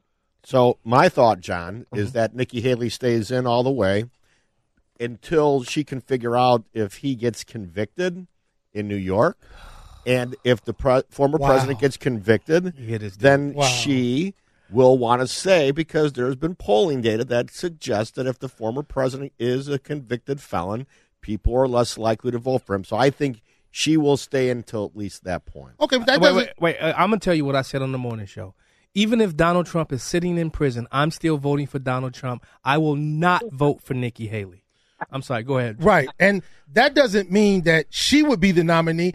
Even uh, say Donald Trump dropped out of the race because he got locked up. He had a crisis of conscience and said, hey, look, I'm going down. I, I think it's, it's a better look if somebody else takes the reins. It would be DeSantis. DeSantis That's was who I would more go for. favored than her. He can unsuspend his campaign. It doesn't doesn't mean that he's uh, out. I mean, if something like that happened, convention it, it would be hard to do that to jump back into a campaign after He you didn't end it. Because then Vivek would jump back in and everybody else. No, you would don't know that. You don't in. know that. They can make deals. Well, maybe they could, but if Trump was out and if, if, if his polling numbers went down, then she'd already be there. So I'm just suggesting that she's not going to win South Carolina. Al. So I don't know. Why are you what being a happens. fatalist? All right, all right, here we go. Um, Why what? eh, It's okay. We, we, let's let's move on from that subject. Um, D- Dennis, I, I sent you some information because I got a call, uh, maybe three, four week, three, four weeks ago, from our next guest, and I heard the pain in his voice, and I heard the pain because I understand his pain. Uh, like he, I lost my only son, and when you've lost a child, uh, he lost his. Uh, he was, and I'll let him come on and tell the story. And and and Reboletti, I'm sure you, I sent you some of the stuff because you're a former prosecutor now a defense attorney, and and, I, and as as I told our next guest, you know more about this than I do. I do more of the gathering of information to send to someone like you, the prosecutor, to then to then to decide what you can how you will proceed with the case. Um, Trent Taylor, welcome to Black and Right. Hey, how you doing today? All right, I'm, I'm that. Give me an extra minute on this because I want I want Trent to, to, to okay take as much time as I want. I want Trent to to lay out the story of what happened to his son. Um, was it a year ago or two years ago, Trent? Uh, it was just about ten months ago. Ten months ago. Oh, well, less than a year. So, um, Trent, lay out, and you're from you're from Louis, um, Louis, Louisville. I better say it right. Louisville, Kentucky. You did that right, Louisville, Kentucky. All right, lay out the story for us, Trent. Okay, so May 14th on Mother's Day, my wife, my 21 year old son, and my 16 year old son, they were at work at the veterinarian clinic. They've all worked there for some time. My 16 year old son, he's worked there ever since he was 13. Uh, my 21 year old son, he's worked there ever since he came home from uh, college due to COVID. And then my wife's been there for about five or six years. And like I said, it was Mother's Day uh, customer comes in and she's just hot about her services or whatever, and she's just violent from the whole time, from being verbally aggressive to later becoming physically aggressive. So she's in the clinic. They're just trying to figure out who she is. They they can't really figure out what's going on with her because she's you know not cooperating and just you know going off about you know wanting her dog. Well, they finally get the doctor out. The doctor says, "Here, come here. Let's let's talk about this. I've been trying to get a hold of you all day, but she wrote down the wrong number for the clinic, so that's why they were never never able to call her back and give her an update on her animal. So the doctor is talking to her and saying, "Hey, I've been trying to get a hold of you all day long. I've told people to let me know if um you know, you call so I can talk to you. And she just puts a stop to it. She's like, don't talk to me. And I'm not going to say what she said, but don't talk to me. And went on about her, went on about her way talking to the, the vet, the vet tech that she's been dealing with. Uh-huh. So the doctor was just like, okay, walks away. So they're finally just like, okay, what, what's what's the deal? She's like, well, I'm not paying a. Uh, the, they were going to charge her an after hours vet fee because she was. They called her at 4:30 to say, hey, come get the dog. Well, when she showed up, she didn't show up till 6:30. Okay. So the clinic's closed now. So now they're telling her she's going to have to pay an after hours fee. Okay. That set her off. And once they tell her that, then it's just all downhill from there. Right. She starts getting even more aggressive with the staff members. And now they're just trying to figure out a solution and they're like, Here, just take take the dog, go on. Here's all the medication you need. Go. Well, she refuses that. She, I don't want the medication, just give me my dog. And they're like, Well, now you have to sign these papers, you know, saying just like me or you, if we refuse service, then we're going to have to have to sign some type of paper so that business is not liable for it, you know, refusing those services. So she refused to sign the paperwork. Well, she's just getting more aggressive and more aggressive. Well, the doctor is to the point where she's like, "Look, we're calling the police. You just need to go wait in your car. let the we'll let the police deal with it. She's like, okay. So when she walks back to the back of the clinic where she's not supposed to be, and she's back to the pharmacy where the doctor is on the phone. So she was told not to come back to a, a place where only employees could come, right? Yes. Okay. The door, the door that she has her foot in, clearly says employees only. So the doctor's on the phone with 911. She's like, "Can you please send a police officer up here?" And it goes from zero to 100 because as soon as she decides to turn around, she corners this 60-year-old lady, and the lady didn't know what to do. You know, she's she's got she's all in her face screaming. So the she pushes the lady, and the lady goes to like push her out of her face just to get her, you know, away from her. By then, my wife hears her coworker being assaulted. Obviously, So who was assaulting your your wife's coworker? the lady, the the shooter, the uh, Okay. lady who is uh, upset about her vet Okay. vet visit. So she's uh, she's definitely being the aggressor at this point. Yes. Okay, continue. So my wife comes running up and goes through the door and comes face to face with her. And she's like, Hold up, you're not going to do that here. You need to get out. And as soon as she does that, the woman goes after her. Well, the door gets pushed open enough to where you can see what happens. And she goes to lunge at my wife, and you see my wife's right arm fly back. And then she comes back and pushes her back. Well, now her girlfriend is doing everything she can to physically restrain her Okay. and she's now keep in mind her girlfriend Is she going into the? like is she her going into her purse for her weapon at this time, or is she is she talking about? Okay. Not yet. So her girlfriend is doing everything she can to restrain her for about two minutes. And the staff you can see in the videos the staff are just pointing to the door like just go away for the for the police outside. You need to go outside. Well my 21 year old son he's outside just power washing the concrete off getting ready to go home. And a customer comes in and says hey you might want to get in here. There's a lady in here assaulting your coworkers. Mm-hmm. so he walks in and he's just standing there. He's got his arms crossed. He's not doing any type of aggressive stance at all. He's just standing there and he's standing next to my wife. Well, he goes to turn around because the lady's tone is changing and she's kind of coming, you know, towards my wife again. So he turns around to take these blue rubber gloves off. And when he takes those blue rubber gloves off, she goes around her girlfriend and is now getting ready to punch my wife in the face. hmm My son sees that. And this is all on video. This is all on video. He sees that and he smacks her in the back of the head and takes off running, running out the door.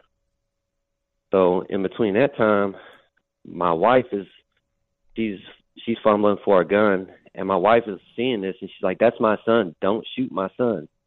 Her girlfriend is yelling at the top of her lungs, Your son made his decision. He made his decision. Hey, uh, So Trent. she goes- Trent, ho- ho- hold it right there. We got to go to break real quick. We'll we'll, we'll be um, when we come back from break. We'll continue this discussion. We're talking to Trent Taylor, who lost his son in the shooting in Louisville, Kentucky, at a veterinarian clinic. Um, we'll be right back. I'm nice with the flow, nice with the, just like the demeanor. We now return to Black and Right on AM 560. The answer. Here's John Anthony. Welcome back to Black and Right Radio on AM 560 The Answer. I'm your host, John Anthony, sitting live in studio. Before the break, we were talking to Trent Taylor. Uh, he lost his son uh, to a tragic shooting in Louisville, Louisville, Kentucky, in May of last year. Hey, um, Ter- um, Trent, we have about six minutes left, so can you can you speed up the story for us? Okay, so a long she gets the gun and she goes to go after him. Well, he's holding the door shut to where she can't get out. So she turns back around and notices that my wife is now fighting with her girlfriend trying to get to her.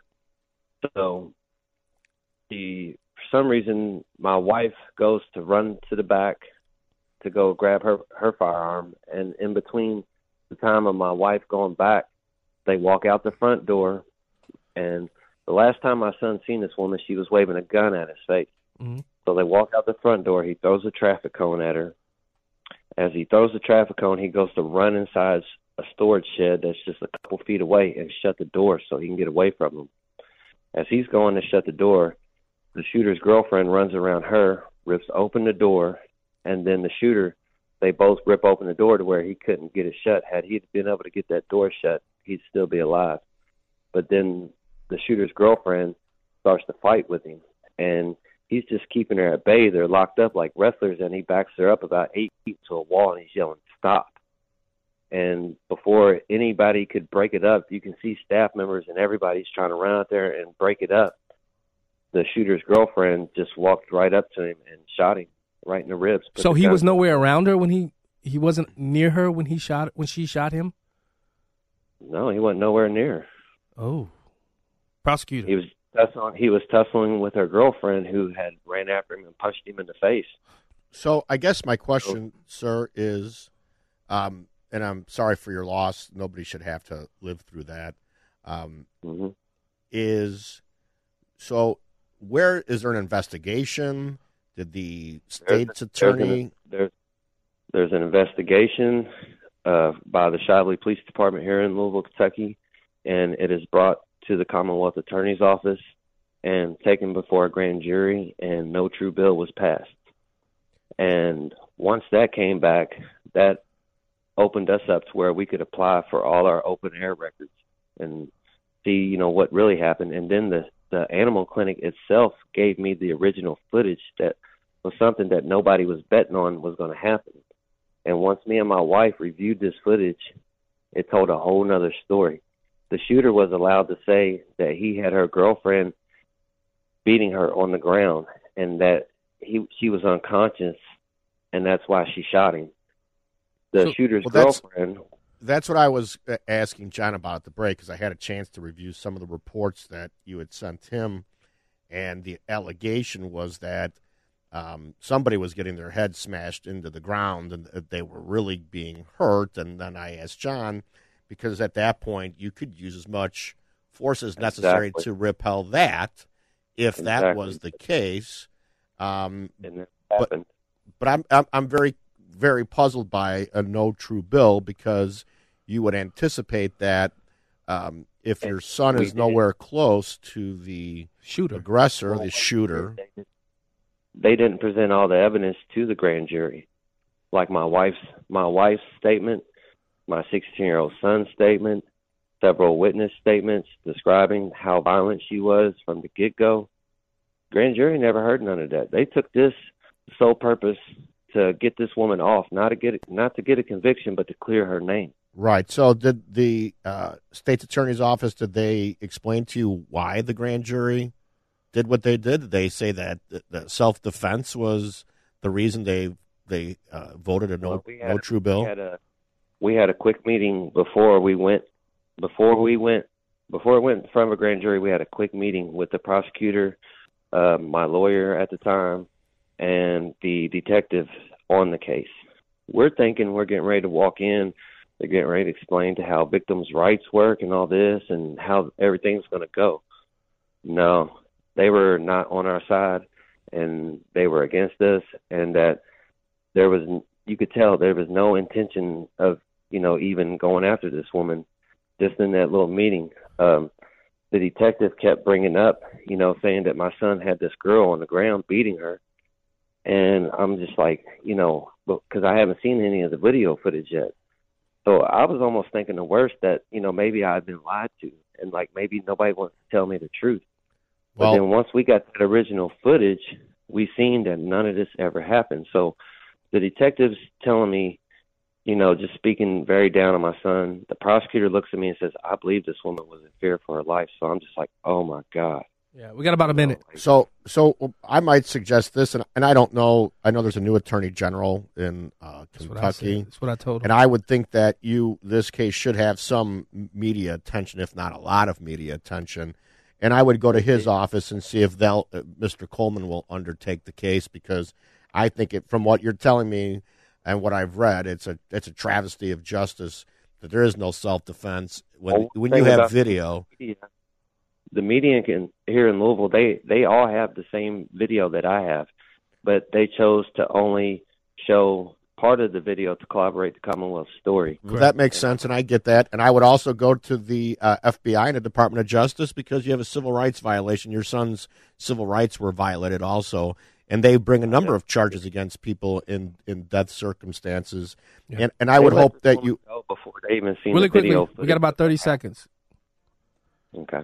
Yeah, um, Trent, I, I I'll have you back on again at some point.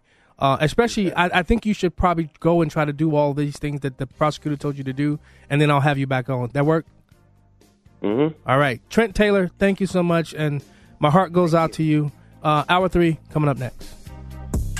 Prepare to have your mind opened. The lies of the mainstream media are about to be exposed, and the hypocrisy of the left is about to be revealed. This is a revolution in how you think about politics, race, and culture. You've tuned into Black and Right with John Anthony on AM 560. The answer. I'm coming in hot.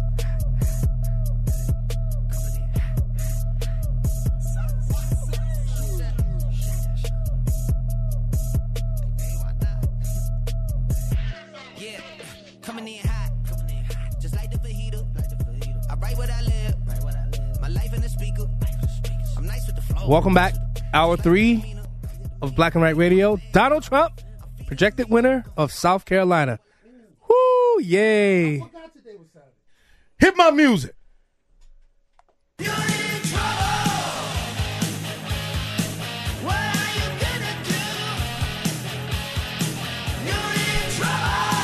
That wasn't the music that I wanted. Kill them all. Kill them all, says Michelle Salzman.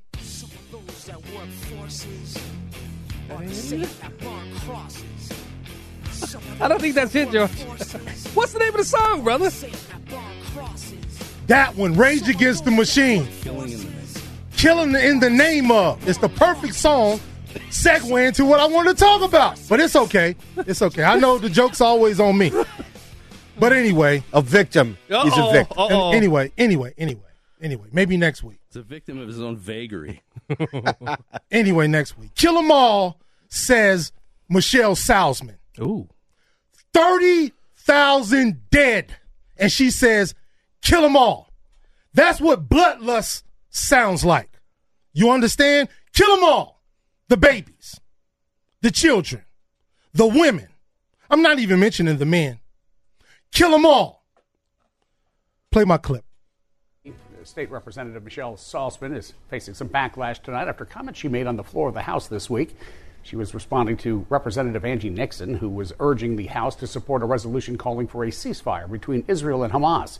And Nixon told her colleagues 10,000 Palestinians have died so far, and then asked how many will be enough. What came next was Nixon calling for Salzman's resignation. WEAR's Aubrey Spears joins us. Aubrey, you caught up with Michelle Salzman this morning. I did, and she was leaving a veterans ceremony when we asked her about her comments. We are at 10,000 dead Palestinians. How many will be enough? I also, one of my colleagues just said all of them. Wow. Representative Angie Nixon was giving a speech during a House session, calling for a ceasefire in Israel and Palestine and the release of hostages by Hamas. As she was speaking, a voice shouted out, All of them. Nixon identified that speaker as Michelle Salzman. This morning, we asked Salzman about her comment. Oh, that's fake. You really should know that. Salzman's comment went viral, causing backlash from her colleagues and on social media. This morning, she confirmed to WEAR News that she has received threats over what she said. I was clear in what I was talking about, which were the lives of innocent Palestinians, period. She said that when, when I asked how many Palestinians' lives have to end, she was clear. She said all of them. Sure, you don't want to comment at all? Are you sure you want to follow me like this? Really? You have people, look at that, on, at a veterans event. I'm going to pray for you. Salzman posted to X, formerly known as Twitter, saying in part, My comments were unapologetically towards the Hamas regime. I never said Palestine. As a wife and a mother of a Jew, I stand strong in my support of Israel, but the heartbreaking loss of Palestinian lives is never a desire of mine. Nixon is calling for Salzman's censure and resignation. It's not just about what she says, it's about what she does, and she has a history and a pattern of speaking recklessly and vile things in regards to people who don't agree with what she believes in. And she needs to be gone. She should not be a representative in the Florida legislature. Northwest Florida Representative Alex Andrade confirmed he heard Salzman's response to Nixon. Today, he shared a statement with WEAR News saying, in part, I do not believe Representative Salzman meant Palestinian civilians. I believe her anger was focused on Hamas and anyone else who believes in the eradication of Jews and the state of Israel. Salzman told the Pensacola News Journal today she and her family are now receiving security protection from the Florida Department of Law Enforcement. Now that was back when it was ten thousand. Now it's three times that. Now I hear people calling into what? the now I I it's three times that Those are Hamas numbers, but No. just go ahead with it. okay, you know, whatever. Everybody always wants to write off the information. But anyway, I hear people calling into the show all the time saying, well, why don't they leave? Well, guess what? They did leave. 1.4 million are in Rafah right now. And what does Benjamin Netanyahu say? We're going to follow Hamas into Rafah and kill more. We're going to kill more Hamas. That's the same thing I said last week. They're always going to throw this terrorist group out there to say, we're going to hunt them down to extinction, and it never happens, and all you do is kill a bunch of innocent people. They left all of these areas. These other countries have taken in all they can take in. Now the 1.4 million that's in Rafah, you've herded them in to a sardine can, and you're going to go in there and kill up a bunch of people. You, you know what? It's, there is a hot place in hell for people that want to just mow down innocent children and babies like inanimate objects. I'm sorry. I'm off that train. This is my stop. I'm done. Let me off the bus. I'm not for death. I'm not for war. And I'm not for this. Period. Done? Yeah, I'm done. idiot. I totally 1000% stand with Representative Michelle Stalz- Salzman. I really do. I understood what she was saying, but this is what the left does. The left likes to parse our words. What you you're supposed to take? You know what? Oh, when when the left makes these type of um, um, comments about anybody on the right, the MAGA, the, the the we are domestic terrorists and things of that. Oh, they don't really mean all of that. I stand with her because guess what? Annihilate Hamas. Any and everybody with a reasonable mind could, would know that she's talking about destruct the destruction of these terrorists who are killing innocent people, who are killing their own people. And these number of 30,000 people, that's coming from Hamas. The, the, the commander of the Givati Brigade sat right where Dennis Reboletti is sitting here last week and told us that this is propaganda coming from Hamas. Hamas and terrorists are experts in propaganda. You know, this happened when the number was 10,000, but when the number was 10,000 from Hamas, they were saying that like 6,000 of that were children, which is an absolute absurdity. The numbers are not credible. Right. They're not so credible. say you. So say you. Oh, Oh, so okay. says math okay, and logic. listen, listen. Israel throws out their numbers. Palestine throws out their numbers. You're going to keep on using this terrorist group as, this, as to say those numbers don't matter. We don't believe those numbers. It's, they, they're Because the one not putting it out. Whatever. These are dead babies. It's not hard to count dead babies and children in the street. Exclude the women and men. Did you start counting October 8th? Yeah. Of, of, of course. Verlon, I got, to ask, I got a question. 1,400. Uh, Verlon, got a question. 1,400. It started on the 7th. Versus 30,000. Verlon, question. You want to talk about numbers? Oh, no, no, no, no, no, no. Let's take, you, you want to talk about numbers. Do you know how many attacks have happened in Israel be, based because of Hamas firing rockets Yeah, I know. Of course I know. You know how many people have died? Yeah, decades and decades and decades of, of, of Hamas, uh, Muslim Brotherhood. We What- want to talk about this Yasser? war. We want to talk about this war because if you want to start talking about history, then Phil's going to talk about That's okay. 1948. But, but, but here's a question. Or, or, or here's a question. a thousand years Does- before that. Do, do the people of Palestine do does Hamas want a two state solution? Yeah.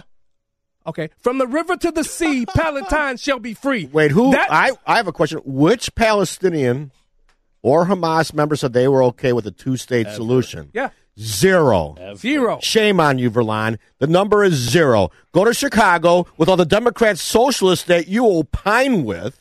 that pass resolutions to talk about from the river to the sea, which You know means what? kill You know what? every Right Jew. now, right now, you're making me side with the youth of Chicago that wanted to ceasefire. You know what? You look at these people like they're not human. They're just statistics. That's untrue. They're just However, statistics. Palestinians, Hamas started a war. The war is ongoing. The people didn't.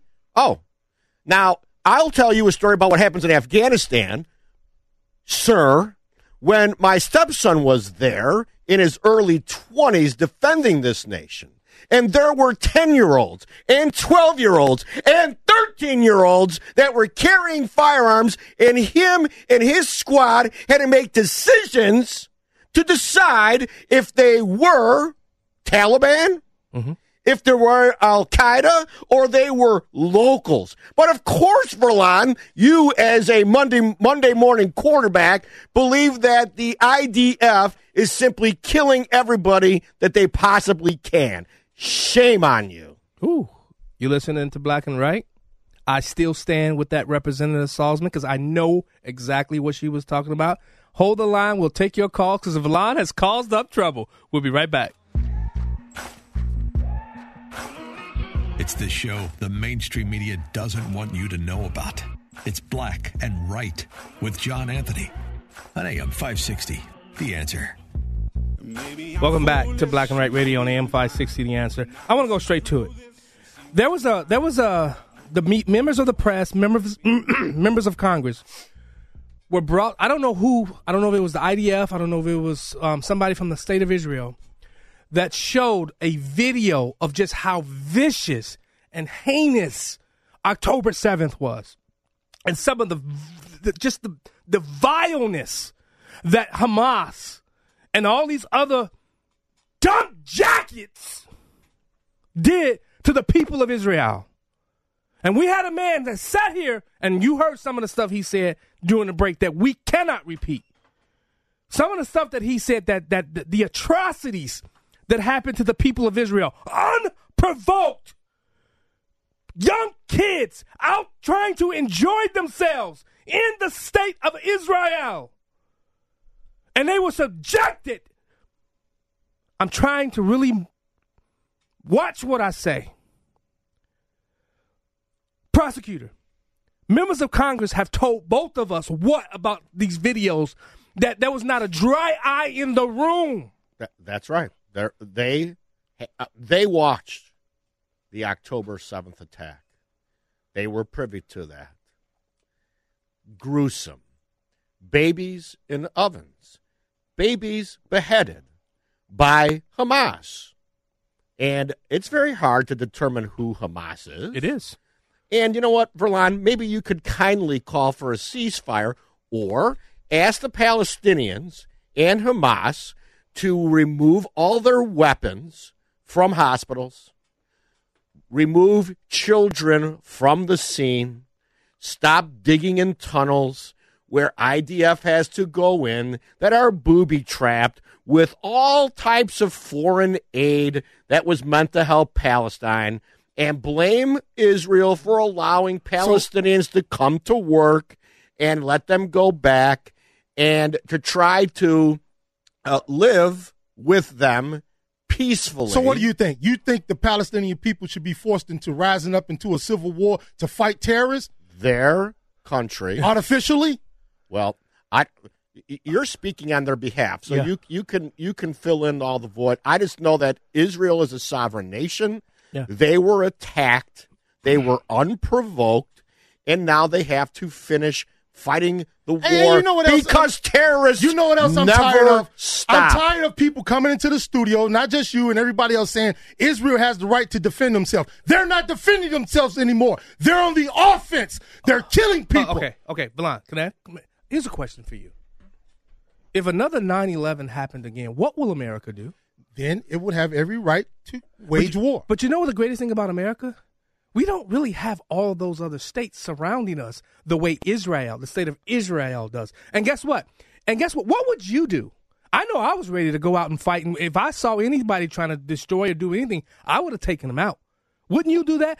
Wouldn't Wouldn't you want to protect America? If you saw, if, if, if what happened, if what happened in Israel happened in America and you were out there with a weapon, you wouldn't have shot back? Yeah, and but I've always said, you send in the troops. Th- These bomb attacks is just over the top. Send in the troops. I think the troops will do a better job at killing terrorists than shooting That's what they're bombs doing. indiscriminately. They're doing both. Uh, well, I, I don't want to go. I don't. I'm not riding out with both. Okay, I'm not Well, guess riding out what? with I'm both. so glad you don't protect the, the sanctity of Israel. Because guess what? They've got technology. They can they can zero in on terrorists. And Verlon, they that's how they're to. taking them out. That's how they're taking most of them out. I don't. You, you show me proof they're taking most of Show them out, proof and that the not the bombing is kids, indiscriminate. and, and not the children. Good boy. Say, say that A again, bomb- Daddy. Show me the proof of the bombs are A indiscriminate. bomb going They into know a where they're going. building with both. I don't care if it's Hamas and uh, uh, uh, the regular people. You're killing indiscriminately. well, then they maybe shouldn't be firing from residential buildings. Exactly. It was- 'cause that's that, what- that cannot be on the person who's who's firing at the person who's Yes. aggressing against them. It's stop. It's stop. And The- if you have to convince someone to fight terrorism against their will, that Yeah. means they currently support terrorism. Yo, Just- sympathizers. just, you know. But that guy, the the, the Givati uh, brigade commander, told us here how many hospitals are in Gaza. I don't know. You remember he said there were more hospitals in per, per square mile in Gaza. You know why? And and schools. You know why? Hamas built them. You know why? Because that's where they that's where they operate from. They operate because they understand the Geneva Convention. And I also heard the president of Israel on a public uh, forum say there's only a couple of hundred terrorists doing all of this crap, and you got thirty thousand people killed. And I'm not going to get off. you believe that- Well, he said it. it uh, is, the Israeli president said it. But there are people coming from Egypt. There are people coming from Jordan. There are people coming from You coming. said there's only 200 terrorists. No, he said How many total he terrorists do you believe? hundred Because terrorists you listen to that's Hamas this. and their health ministry and all their other nonsensical, uh, uh, their uh, disinformation, misinformation. How many terrorists are there? Listen, this is the president of Israel, Uh, not wasn't- Hamas. Wasn't he talking Not? Hamas. He said it. Wasn't he talking about how many people were in a certain complex? No, he, no, he said certain. no, no. He said it's only a couple of hundred people starting all of this. It was two weeks ago. Did- you go rewatch the interview? Did the Palestinian people vote for Hamas to govern them? Yes or no? You say what? Did the Palestinian people vote for Hamas ten to years govern ago. them? Ten years ago. You're gonna hold them to a vote ten years ago? Okay, Verlon, guess what? It's been 10 years. It, you don't see that as a problem? Think about that. They stopped the elections. You don't know how. That's- the- Oh, they stopped the you, election. You don't know Oh. how Oh. the Pal- you you elect a don't know how the Palestinian people feel now, or how they will vote now. You All right. don't know. I'm gonna I'm I'm bring you some help since I know we, it's all three of us ganging up on you. Phil from Blue Island. Well, uh, thanks, thanks, Verlon. But again, the platform that you on would not allow um, rational thought to exist. Because again, Um, you, you, I can pull out, I can pull out videos of Trump saying himself when he met with Abbas and he met with Bibi Net- Netanyahu. He met both of them. He met with Abbas, and he said Abbas was so kind to him. He said Abbas was like a father to him, and uh, and he was like, yeah, Abbas was ready for a two-state solution. Yeah. When he meets with Bibi Netanyahu, he asked Netanyahu. He said, "Look, are, are- you really ready for? It? Do you really want a two-state solution?" In Trump's own words, says, "Bibi started ah blah blah blah blah," and right then he knew that uh, Bibi or Israel did not want a two-state solution. When it comes to the election of Hamas, He shouldn't. there's recordings of of of, uh, of, of, of, of uh, Israel officials saying that they're glad that Hamas was taking over because now everybody in that population is a target. Did And you hear what you just said? now? Everybody's a target. Did you hear what you just said? They were glad that Hamas, that a terrorist organization was taking over. To, are you listening to this? Are you listening to what you're saying though? You said no, no, no, no. Wait, do. time out. Wait, time out. Okay, I'm time out. He he just used the word rational. What's rational about terrorists taking over uh, something that's not even a country? What's rational about that? Vaughn, Dennis, George, somebody give me Well, he wants rationality. rationality, but then if you apply logic to what he's saying, it's it's some sort of affront. So, I mean, there, there's nothing rational to be had there. Oh. can I see again? That's what y'all do. This, this the platform. Who's wants- y'all? the truth. So I'm just saying, when again, they allowed Hamas to come into power, and they have a a, a, a strategic reason for it, because now they can say everybody that's in uh, Gaza, Gaza, is a target, and they're treating it as such. Can't you? Can't you see that? No. Can't you see that they Hamas hasn't Okay, released Hold hasn't released any of the hostages, or you can't see that? That's okay for them to do that. I I want to can agree see with that Phil. clearly. I want to agree with Phil that, that it was wrong of the. Okay, so you know, the Israelis I think did support the Palestinians at the at the moment they were electing Hamas, and it was wrong of them. It Uh-huh. was a stupid decision for them to allow the Palestinians to have elections because we see what happens. I mean, all the way back to Yasser Arafat. Think about that. I mean, it's you know, well, that was PLO. That's Yeah, but I'm I mean, Hamas is worse. yes, but the PLO wasn't. So y'all not giving y'all not way giving that- Trump any credibility. Trump doesn't get it. When Trump said he meet he met with these. What does Trump have to do with this? Nothing. Trump's not president. He can't help himself. Phil, Trump's will not just president. stop talking about Trump. Well, people just say that he inflamed the Palestinians by saying that Jerusalem was the capital of Israel. Oh, here, Oh. well, the, here's the nice Oh, thing, well. John. I'm looking at a headlines from the Times of Israel. In Paris, Israel and mediators agree on outline for hostage deal pending Hamas's okay. Oh, yeah. There's a framework to also include a six week truce, release 35 to 40 hostages, which include Verlon, Real quick. women, children, female soldiers, elderly, and the ill. Ah, Phil, there you go. You listen in the black and right. We'll be right back. Let's get it to him, baby girl. Hey. That's right. Black and Right continues on AM 560. Once again, here's John Anthony.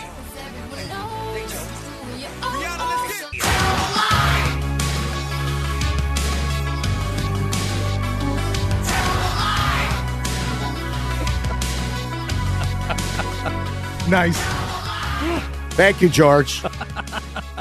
I needed a little nine inch nails, John, to bring us back because of the terrible lies that are being Oh. told on, on this radio station. So, Yeah. Ni- Nice, nice. All right, that's a good comeback. Verlon, go to Telegram, download Telegram, and go see the real, the real. You'll see, you'll actually see video of Israel, the soldiers of the IDF, having to fight against people dressed like you and I right now. And Israel's in uniform, but these people, they have young kids all around them, and you see the actual video, not this propaganda that the Palestine, I mean, that Hamas is sending out. You know, John, I've said this before, but if you don't have a Telegram account, um, for one thing, that's the best way to see everything that's going Mhm. on. Going back to Syria, Yes. going back ten years almost. Yes. and uh, but yeah, Ukraine, Yes. uh, Lebanon, Israel, uh, Gaza, pretty much anywhere. If you want the raw feed, true. That's just- it. And if you don't have a Telegram account, you're not looking at it. You almost have no credibility. I just want to thank you for giving one of my troublemaker segments its due diligence. You said last week you was going to do it. I did. I told and, you. and you said we didn't talk enough Yeah, we about spent it. the time. And you I did. told yeah, you. yeah, we, we we put in the time. I thank you. I want to thank you. No problem. Let's go to the phone line. Sarah from Glenview. Welcome to Black and Right. Oh, hi. I wanted to mention uh, that there was a. Po- I understand there was a poll taken among the people of Palestine. Uh, do you agree with the 10/7 attacks on Israel? And I understand that 96% were in support. Uh, well, uh, so when we hear about the poor people of Palestine, I believe there's no daylight between Hamas and the Palestinians. Hmm, I, I, I do think there. I think I think there's Palestinian Christians. I think uh, there, there's a. I do believe there's a some daylight. I don't know if I will believe 96 percent because I mean, can they vote that? Can they make that poll freely? yeah, Who's that co- number is a pro- suspect. Is the thirty thousand? Yeah, yeah. I agree. Who's producing the poll? Is it Hamas saying, "Hey, look, here's a poll to do. Do it," and, and you better say, "No, we, we we're, we're with you." You know, Sarah. hmm So I appreciate you. Uh, are, so who are you? So you in? You would stand with Israel instead of Hamas? Of course. Amen. Thank you. Thank you so much, Sarah. And thank you so much for listening. See, that's one of those poll questions. Those poll, que- those sideways poll. Who's going to disagree with that? What is it? Palestinian poll shows rise in Hamas supporting close to 90%, wanting U.S. backed Abbas to resign. Yeah. That's from the AP. So I don't. Again, I don't know who did the poll, but Again, right. Hamas. Yes, They- Hamas did the poll. They did and- the poll. Right. That's just like when the Russians do a poll. Right. and the Chinese have free elections. Yeah, it's never 100%. None of those polls are ever 100%. Right. You know, because they want to show some, you know, flexibility of that. Look, we have dissenters. Yeah, okay. You show true, show true dissent I there. just didn't realize that terrorists are victims now. So Yeah. they, they're the victims. yeah, And- symp- they have sympathizers, though. They do, and they have. You know what? That's the sad part. I, I really didn't realize that there are so many terrorist sympathizers in this country, and I've never seen so much anti-Semitism and the racism that has is abounding, especially all throughout in Chicago in particular. Wait, ho- hold on, Captain Joe. You know I'm on. Phone, I'm on Captain Joe from uh, Free Spirit Cruises. He's calling me right now. Come on. You know I'm on radio, Captain Joe. I'm sorry. Go ahead, Dennis. No, I'm just saying is I just people now f- feel free to uh, attack the Jewish people. Yeah. And they the the Palestinians are the victims and there are a bunch of sympathizers that should be ashamed of themselves that are sim- simply they're they're with terrorism. I, yeah. I, if you don't understand the difference between terrorism and freedom, yes, then then then you're lost and you belong in a socialism world. or No, no, see, I, I was trying to stay out of it. Don't put me in that category. I'm just, I'm just talking about the babies, man. Innocent life, man. You, the adults have lived their life, but the babies and the children, I, I can't and, take. and I Hamas can't cross that red you, line. and Hamas Well, well, appreciates well, you saying that well, then stuff. if you want to say that, then okay. Hey, fine. how many how many babies did did, did the, the Palestinians kill? How many did mm-hmm. they kill? What do you mean? So what do you you don't mean? know. When? When? On October seventh, sir. It wasn't the put- Palestinians. It was Hamas. Oh, oh, oh now he's oh. making that distinction. Now we have a distinction. To be fair, you could lay at least thirty percent of that blame on Iran because they're True. the ones who gave all the weapons to Hamas. That's true. Oh, well, Uh, we're you know, Iranian sympathizers, right? in Hamas. Yeah. All right, let's go back to the phone lines. Terry from Rogers Park. Welcome back to Black and Right. Terry, you there? Thanks for holding. Is that me? Oh, okay. I, I said this before, but uh, uh, why didn't the people that uh, got killed in Palestine get out of the way like Israel told them to? Uh, it was a war, uh, just like the ones America and other countries have fought. Uh, well, well, Terry, I said this earlier. They have gotten out of the way. You've got Palestinians that was taken in by Jordan and Egypt, and now 1.4 million are huddled into a sardine can in Rafah, and Netanyahu wants to go into Rafah and kill more people. So I, they are getting out of the way. But you said they had technology. I said Netanyahu does. yeah, but you, know. said they got technology, so they so uh, and that's what they're doing. If you go on Telegram, you will see how Israel is taking out Hamas. It's not. It's not what the media is purporting. It's not, not what the media is reporting. The, oh, everything is a bomb. Everything is is bomb in the building. No, there's there. It's it. there- everything. These strikes are so strategic. But I'm it's gonna have to send me the link. Just Yeah, send me the I link. will. so I can- Thank you so much, Terry. Uh, we gotta go to break. Uh, what's what happened? No, I'm just saying that uh, uh, Nikki Haley didn't lose by as much as everybody Well, thought. it's she only did. 3%. How much? Fifteen percent. But I understand. That doesn't mean that It's doesn't mean stay in the race. I don't mean stay in the race. We'll be right back. Back to Black and Right with John Anthony on AM 560. The answer. Welcome back to Black and Right Radio on AM 560 The Answer. I'm your host, John Anthony, live in studio with the troublemaker and Dennis. We, wait, before you guys go in there, I want to take I want to get get these callers off the line. Let's go to Kip from Stillman Valley. Kip. Oh, thanks for taking my call, John. Listen, I, I want to thank all the sponsors for Black and Right and, and, and 560. But I'm going to get right to it here. Listen, once Trump gets uh, acquitted or, or or says you know innocent and everything, I think everybody that supported and him should never pay federal or state taxes ever again because they use your money to prosecute or persecute you. You understand what I'm saying? I got you, Kip. Now I'm gonna get cute. We had to mix up the music instead of George Michael and Marvin Gaye. I think Montrose and Aerosmith. I want to be quiet, hang up, and listen. Peace. All right, peace, man. Uh, speaking of, I think Kip, you're right, uh, Huff. That he he brings up a good point.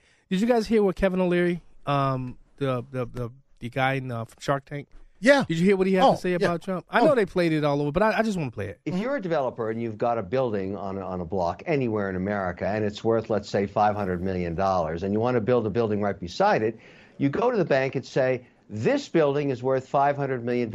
I'd like to borrow a construction finance loan against this asset. And I want you to tell me it's worth 500 million too. And the bank negotiates with you and says, "Well, no, we think it's worth 400 million." And you fight it out. You're always trying to show your assets in the brightest light with the sunshine you can possibly determine for them. You want them to be worth the very most because you're only going to get a 40 or 50% loan to value, as it's called. Then you borrow that money. In the case of a $500 million asset, maybe you get 250 million and you build a new building with a construction finance loan. And so that's what this case is all about. What and, and by the way, forget about Trump. Every single real estate developer everywhere on earth does this. They always talk about their asset being worth a lot, and the bank says no. I, I, I think I think that next audio is the better one, isn't it, Huff Daddy? I'd rather not hear about Trump's real estate woes in New York. I'd like to hear his tax plan. I want to hear about security at the border. Amen. I'd like to hear foreign policy from both of these candidates so I can make a decision as a voter on which of these people should be president. And the rest of this stuff is just horrific noise. When in America do we sue sitting presidents and former presidents? We've never done this before. This is mad, really bad for the American brand. This is kind of, it feels like Venezuela to me or something. This is nuts. I'd rather, we're we're so close to the election, we're months away. Let's talk policy. Give me some meat on the bone. This stuff's getting too crazy. Where's he wrong? Now, th- you know that clip is new for me. Yeah, the where's first part they played all week, but mm-hmm. that clip right there, that's new for Where's me. he wrong? He's not. right? He, Prosecutor? He, he is not wrong, and this is the time when people need to pay attention. The primary is going to be done here in Illinois um, coming up, and we'll see exactly what happens from the presidential standpoint. Uh, but he's not wrong. We people need to know what's going to happen to them for the next four years. People want to start planning their lives. Okay, Dennis, I got a question for you. Would you rather see Nikki Haley as president instead of Donald Trump? Would I rather? I'd rather see Ron DeSantis as president. Okay, he's gone. He's gone. No, he, people no, you told me he could come back. He could come based he on you. But if it- Donald Trump drops out, I believe he would drop back. I mean, jump back in. But but, Well, but again, the it, two, it we would have. depend how many electoral votes Nikki Haley had at that particular time. Because since you defend Hamas, I'll defend Nikki Haley. Oh my Nikki God. Haley is only not not not only she is losing South Carolina by 15 points. Yeah. The prognosticators and the pollsters 30. and the experts said 30 points. But that's only at three percent. Let's 14, get up to 14, 90 14%, Fourteen percent. But- but- let's get up to ninety. per- I mean, not ninety, but let's get up to seventy percent. It- Let's see. it. I, I'm I'm assuming that this this number will hold. It'll go up or down a little bit. I think we'll get 20. but it's it's a much. uh, It to me, it's much closer. It's still she's still getting trounced. Yeah, because she begged for the Democrats to vote for her. But but they have to then pull the ballot and they have to switch over if they if they so cho- chose to do that. I'm just saying is that that's credible to, for her to stay in. She's not going to consider this a loss. She knew she was not going to win South Carolina, and she but she's hanging tough. Yeah, but you know, I think Trump said it best. And after tonight, I think this sounds this is even sweeter for me. Listen to Trump say well, listen to what he says about revenge. Uh, my revenge will be success. You told Maria Bartiromo that you may campaign in the Bronx or at Madison Square Garden. When might that be happening? Uh, very soon. Look, we have nine months yet, uh, but I'm going to uh, see about Madison Square Garden, and we're going to go to the South Bronx, and we're going to go to Queens and other areas because. If you look at what's happened in New York, I'm not even blaming the mayor. I think the mayor has sort of been told to take a back seat a little bit because they came after him violently. You know, they came after him like they're going to indict him when he started speaking up, and now he's become quiet. I don't. I, I don't believe she's credible or looks credible. She looks like a woman scorned because the the callers here on this show said it years ago when she quit on Trump. She was gonna run for president and stab him in the back. Yeah. and that's what she's doing. Yeah, she's playing a role, man. But I thought Roles. Trump. I thought Trump was such a good judge of character. And such a good job of people being able to do jobs. He's this magical guy. Remember, he had a oh, show. Oh, who said Verlon. he was He magical? a- you guys Who believe he's was so magical? magical. I never said he was magical. Oh. I never said he was magical. No, No. no, I I don't. Oh, drink he all- does no wrong. that- He's no, perfect. He was my Ross. perfect. He was my Ross Perot, my second chance. See- bite at the apple. He keeps Fauci on. It's not his fault. Nikki Haley stabbed him in the back. He, he should have already seen all this. He's Wait, omnipotent. Wait, Verlon, he wasn't listening to us when we first No, started. no, he wasn't. because we went after Trump and, on some of Yeah, the stuff he, on some of the the issues. stupid stuff he did. We How long ago him. was that that you went after Him? when he was president? Right. oh, how many years ago was that? But he's not president now. Right. Right. So now you're decisions. okay with him. No, what, no, Now I'm he's still- wonderful. I'm, no, We I'm saw- still okay. You No, told me no matter what. I'm voting for him, no Yes, matter what. right. One We saw thousand. Prison, policies. If he's See, dead, prison, you, you're voting for him. for him. You called me a Monday morning quarterback. You called me Monday morning quarterback. Guess what? Yes, because we we have the benefit of hindsight, seeing his policies work and seeing this buffoon policies don't work. That sounds like a yes we can if I ever heard it. Oh, and you also saw Biden was in a black restaurant. Um, some I, I, I don't know if it's South Carolina or not. The dude was like walking in there like Iceman. We'll be right back.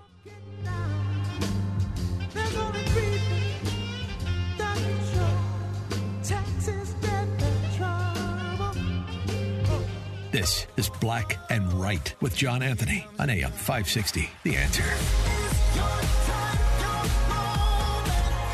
Welcome back to Black and Right Radio on AM 560 The Answer. I'm your host, John Anthony, live in studio with the troublemaker and the prosecutor. Okay, now, I was one night perusing through TikTok. Now, I was never really, I was a fan of this guy when he was a wrestler, Jesse the Body Ventura. And he had this show called The Consp- Conspiracy Theory, well, I guess with Jesse Ventura. He was interviewing this lady. This was like, what, 30 years ago, Hawk Uh, Daddy? this is 2008 or 9. Was it was it that soon? Yeah, this is this is around 2008. I think that they interviewed. The show aired 2009. Yeah, I want you think it guys to hear this what this lady has to say as Jesse the Body is interviewing She her. said, "I ain't got time to bleed." Oh wait, no, that was yeah, Predator. that is, here we go. Listen up. short time, not today, not tomorrow, but very soon, we'll be facing compulsory vaccination under the mistaken term of voluntary vaccination. But the U.S. government has a trick up their sleeve. Which is? They will induce a pandemic. You're going to get the flu. Everybody around us is going to get the flu. Wow. Um, wow. You remember Obama told Trump that was one of the things to look out for too. Wow. That is like What does that verbatim tell you? What happened. How uh, wait, how many years ago was that again? Uh, he says 2008, I believe. That's still, well, that's still long enough. Yeah, it was only on for three seasons, I believe. Wow. To be fair, now any pandemic that happens after that, in which there is a rushed ma- uh, vaccine, and that looks like a prophecy, Yeah. right? And Right. we've had probably five or six coronavirus-based Correct. pandemics between Between that. then and COVID. Yeah. which is the only time most people have heard that word. But this So- was the only rushed. And, and this was the only. Yeah, SARS, SARS, the first SARS and SARS two were both. But we didn't shut down our country. Right. No, well, that was a whole. That's because we were scared. Yeah. the Chinese. Well, were we had leadership. into their home. But she said the government was going to use it to Well, do that's right. exactly what happened. I, I thought Trump shut the country down. Didn't Yeah. No, no, he did not. Oh, he did not. He didn't shut down anything. No. He was- No, he was- just watched. He Yeah. watched as Fauci. That's shut it Fauci. down. Well, well, uh, technically, there was no there was nothing was mandated under his his. Remember, it was Joe Biden that came in with all of the man that really shut us down. Remember, don't people forget that. No, it was governors. It, it was governors, but in governors, the federal 2021. government did nothing whatsoever to preserve the rights of its citizens in that situation. But rem- let's let's but let's go back to the timeline. It was 2020 when when when COVID hit March, right before the election. So they, I mean, it was new. I get it, but when you look at what Joe Biden was able to do and how he completely shut us down, and some of these governors like Pritzker, who shut us completely down, yeah, yeah, yeah, Biden actually opened us up Yeah. because they, they were desperate to have better news once Biden was in office. Yeah. So everything was like sunshine and rainbows as of January 21st. and and and states like Illinois and the other states kept us locked New down. York, Yeah. Well, guys, thank you so much for coming in. I want to thank those candidates for coming in. Hoff Daddy, you always um, are great on the boards. Head out to blackandrightradio.com. Help me take this show and syndicate it. If you think that's worth it, head over to blackandrightradio.com. I won't see you next week. These two will be in.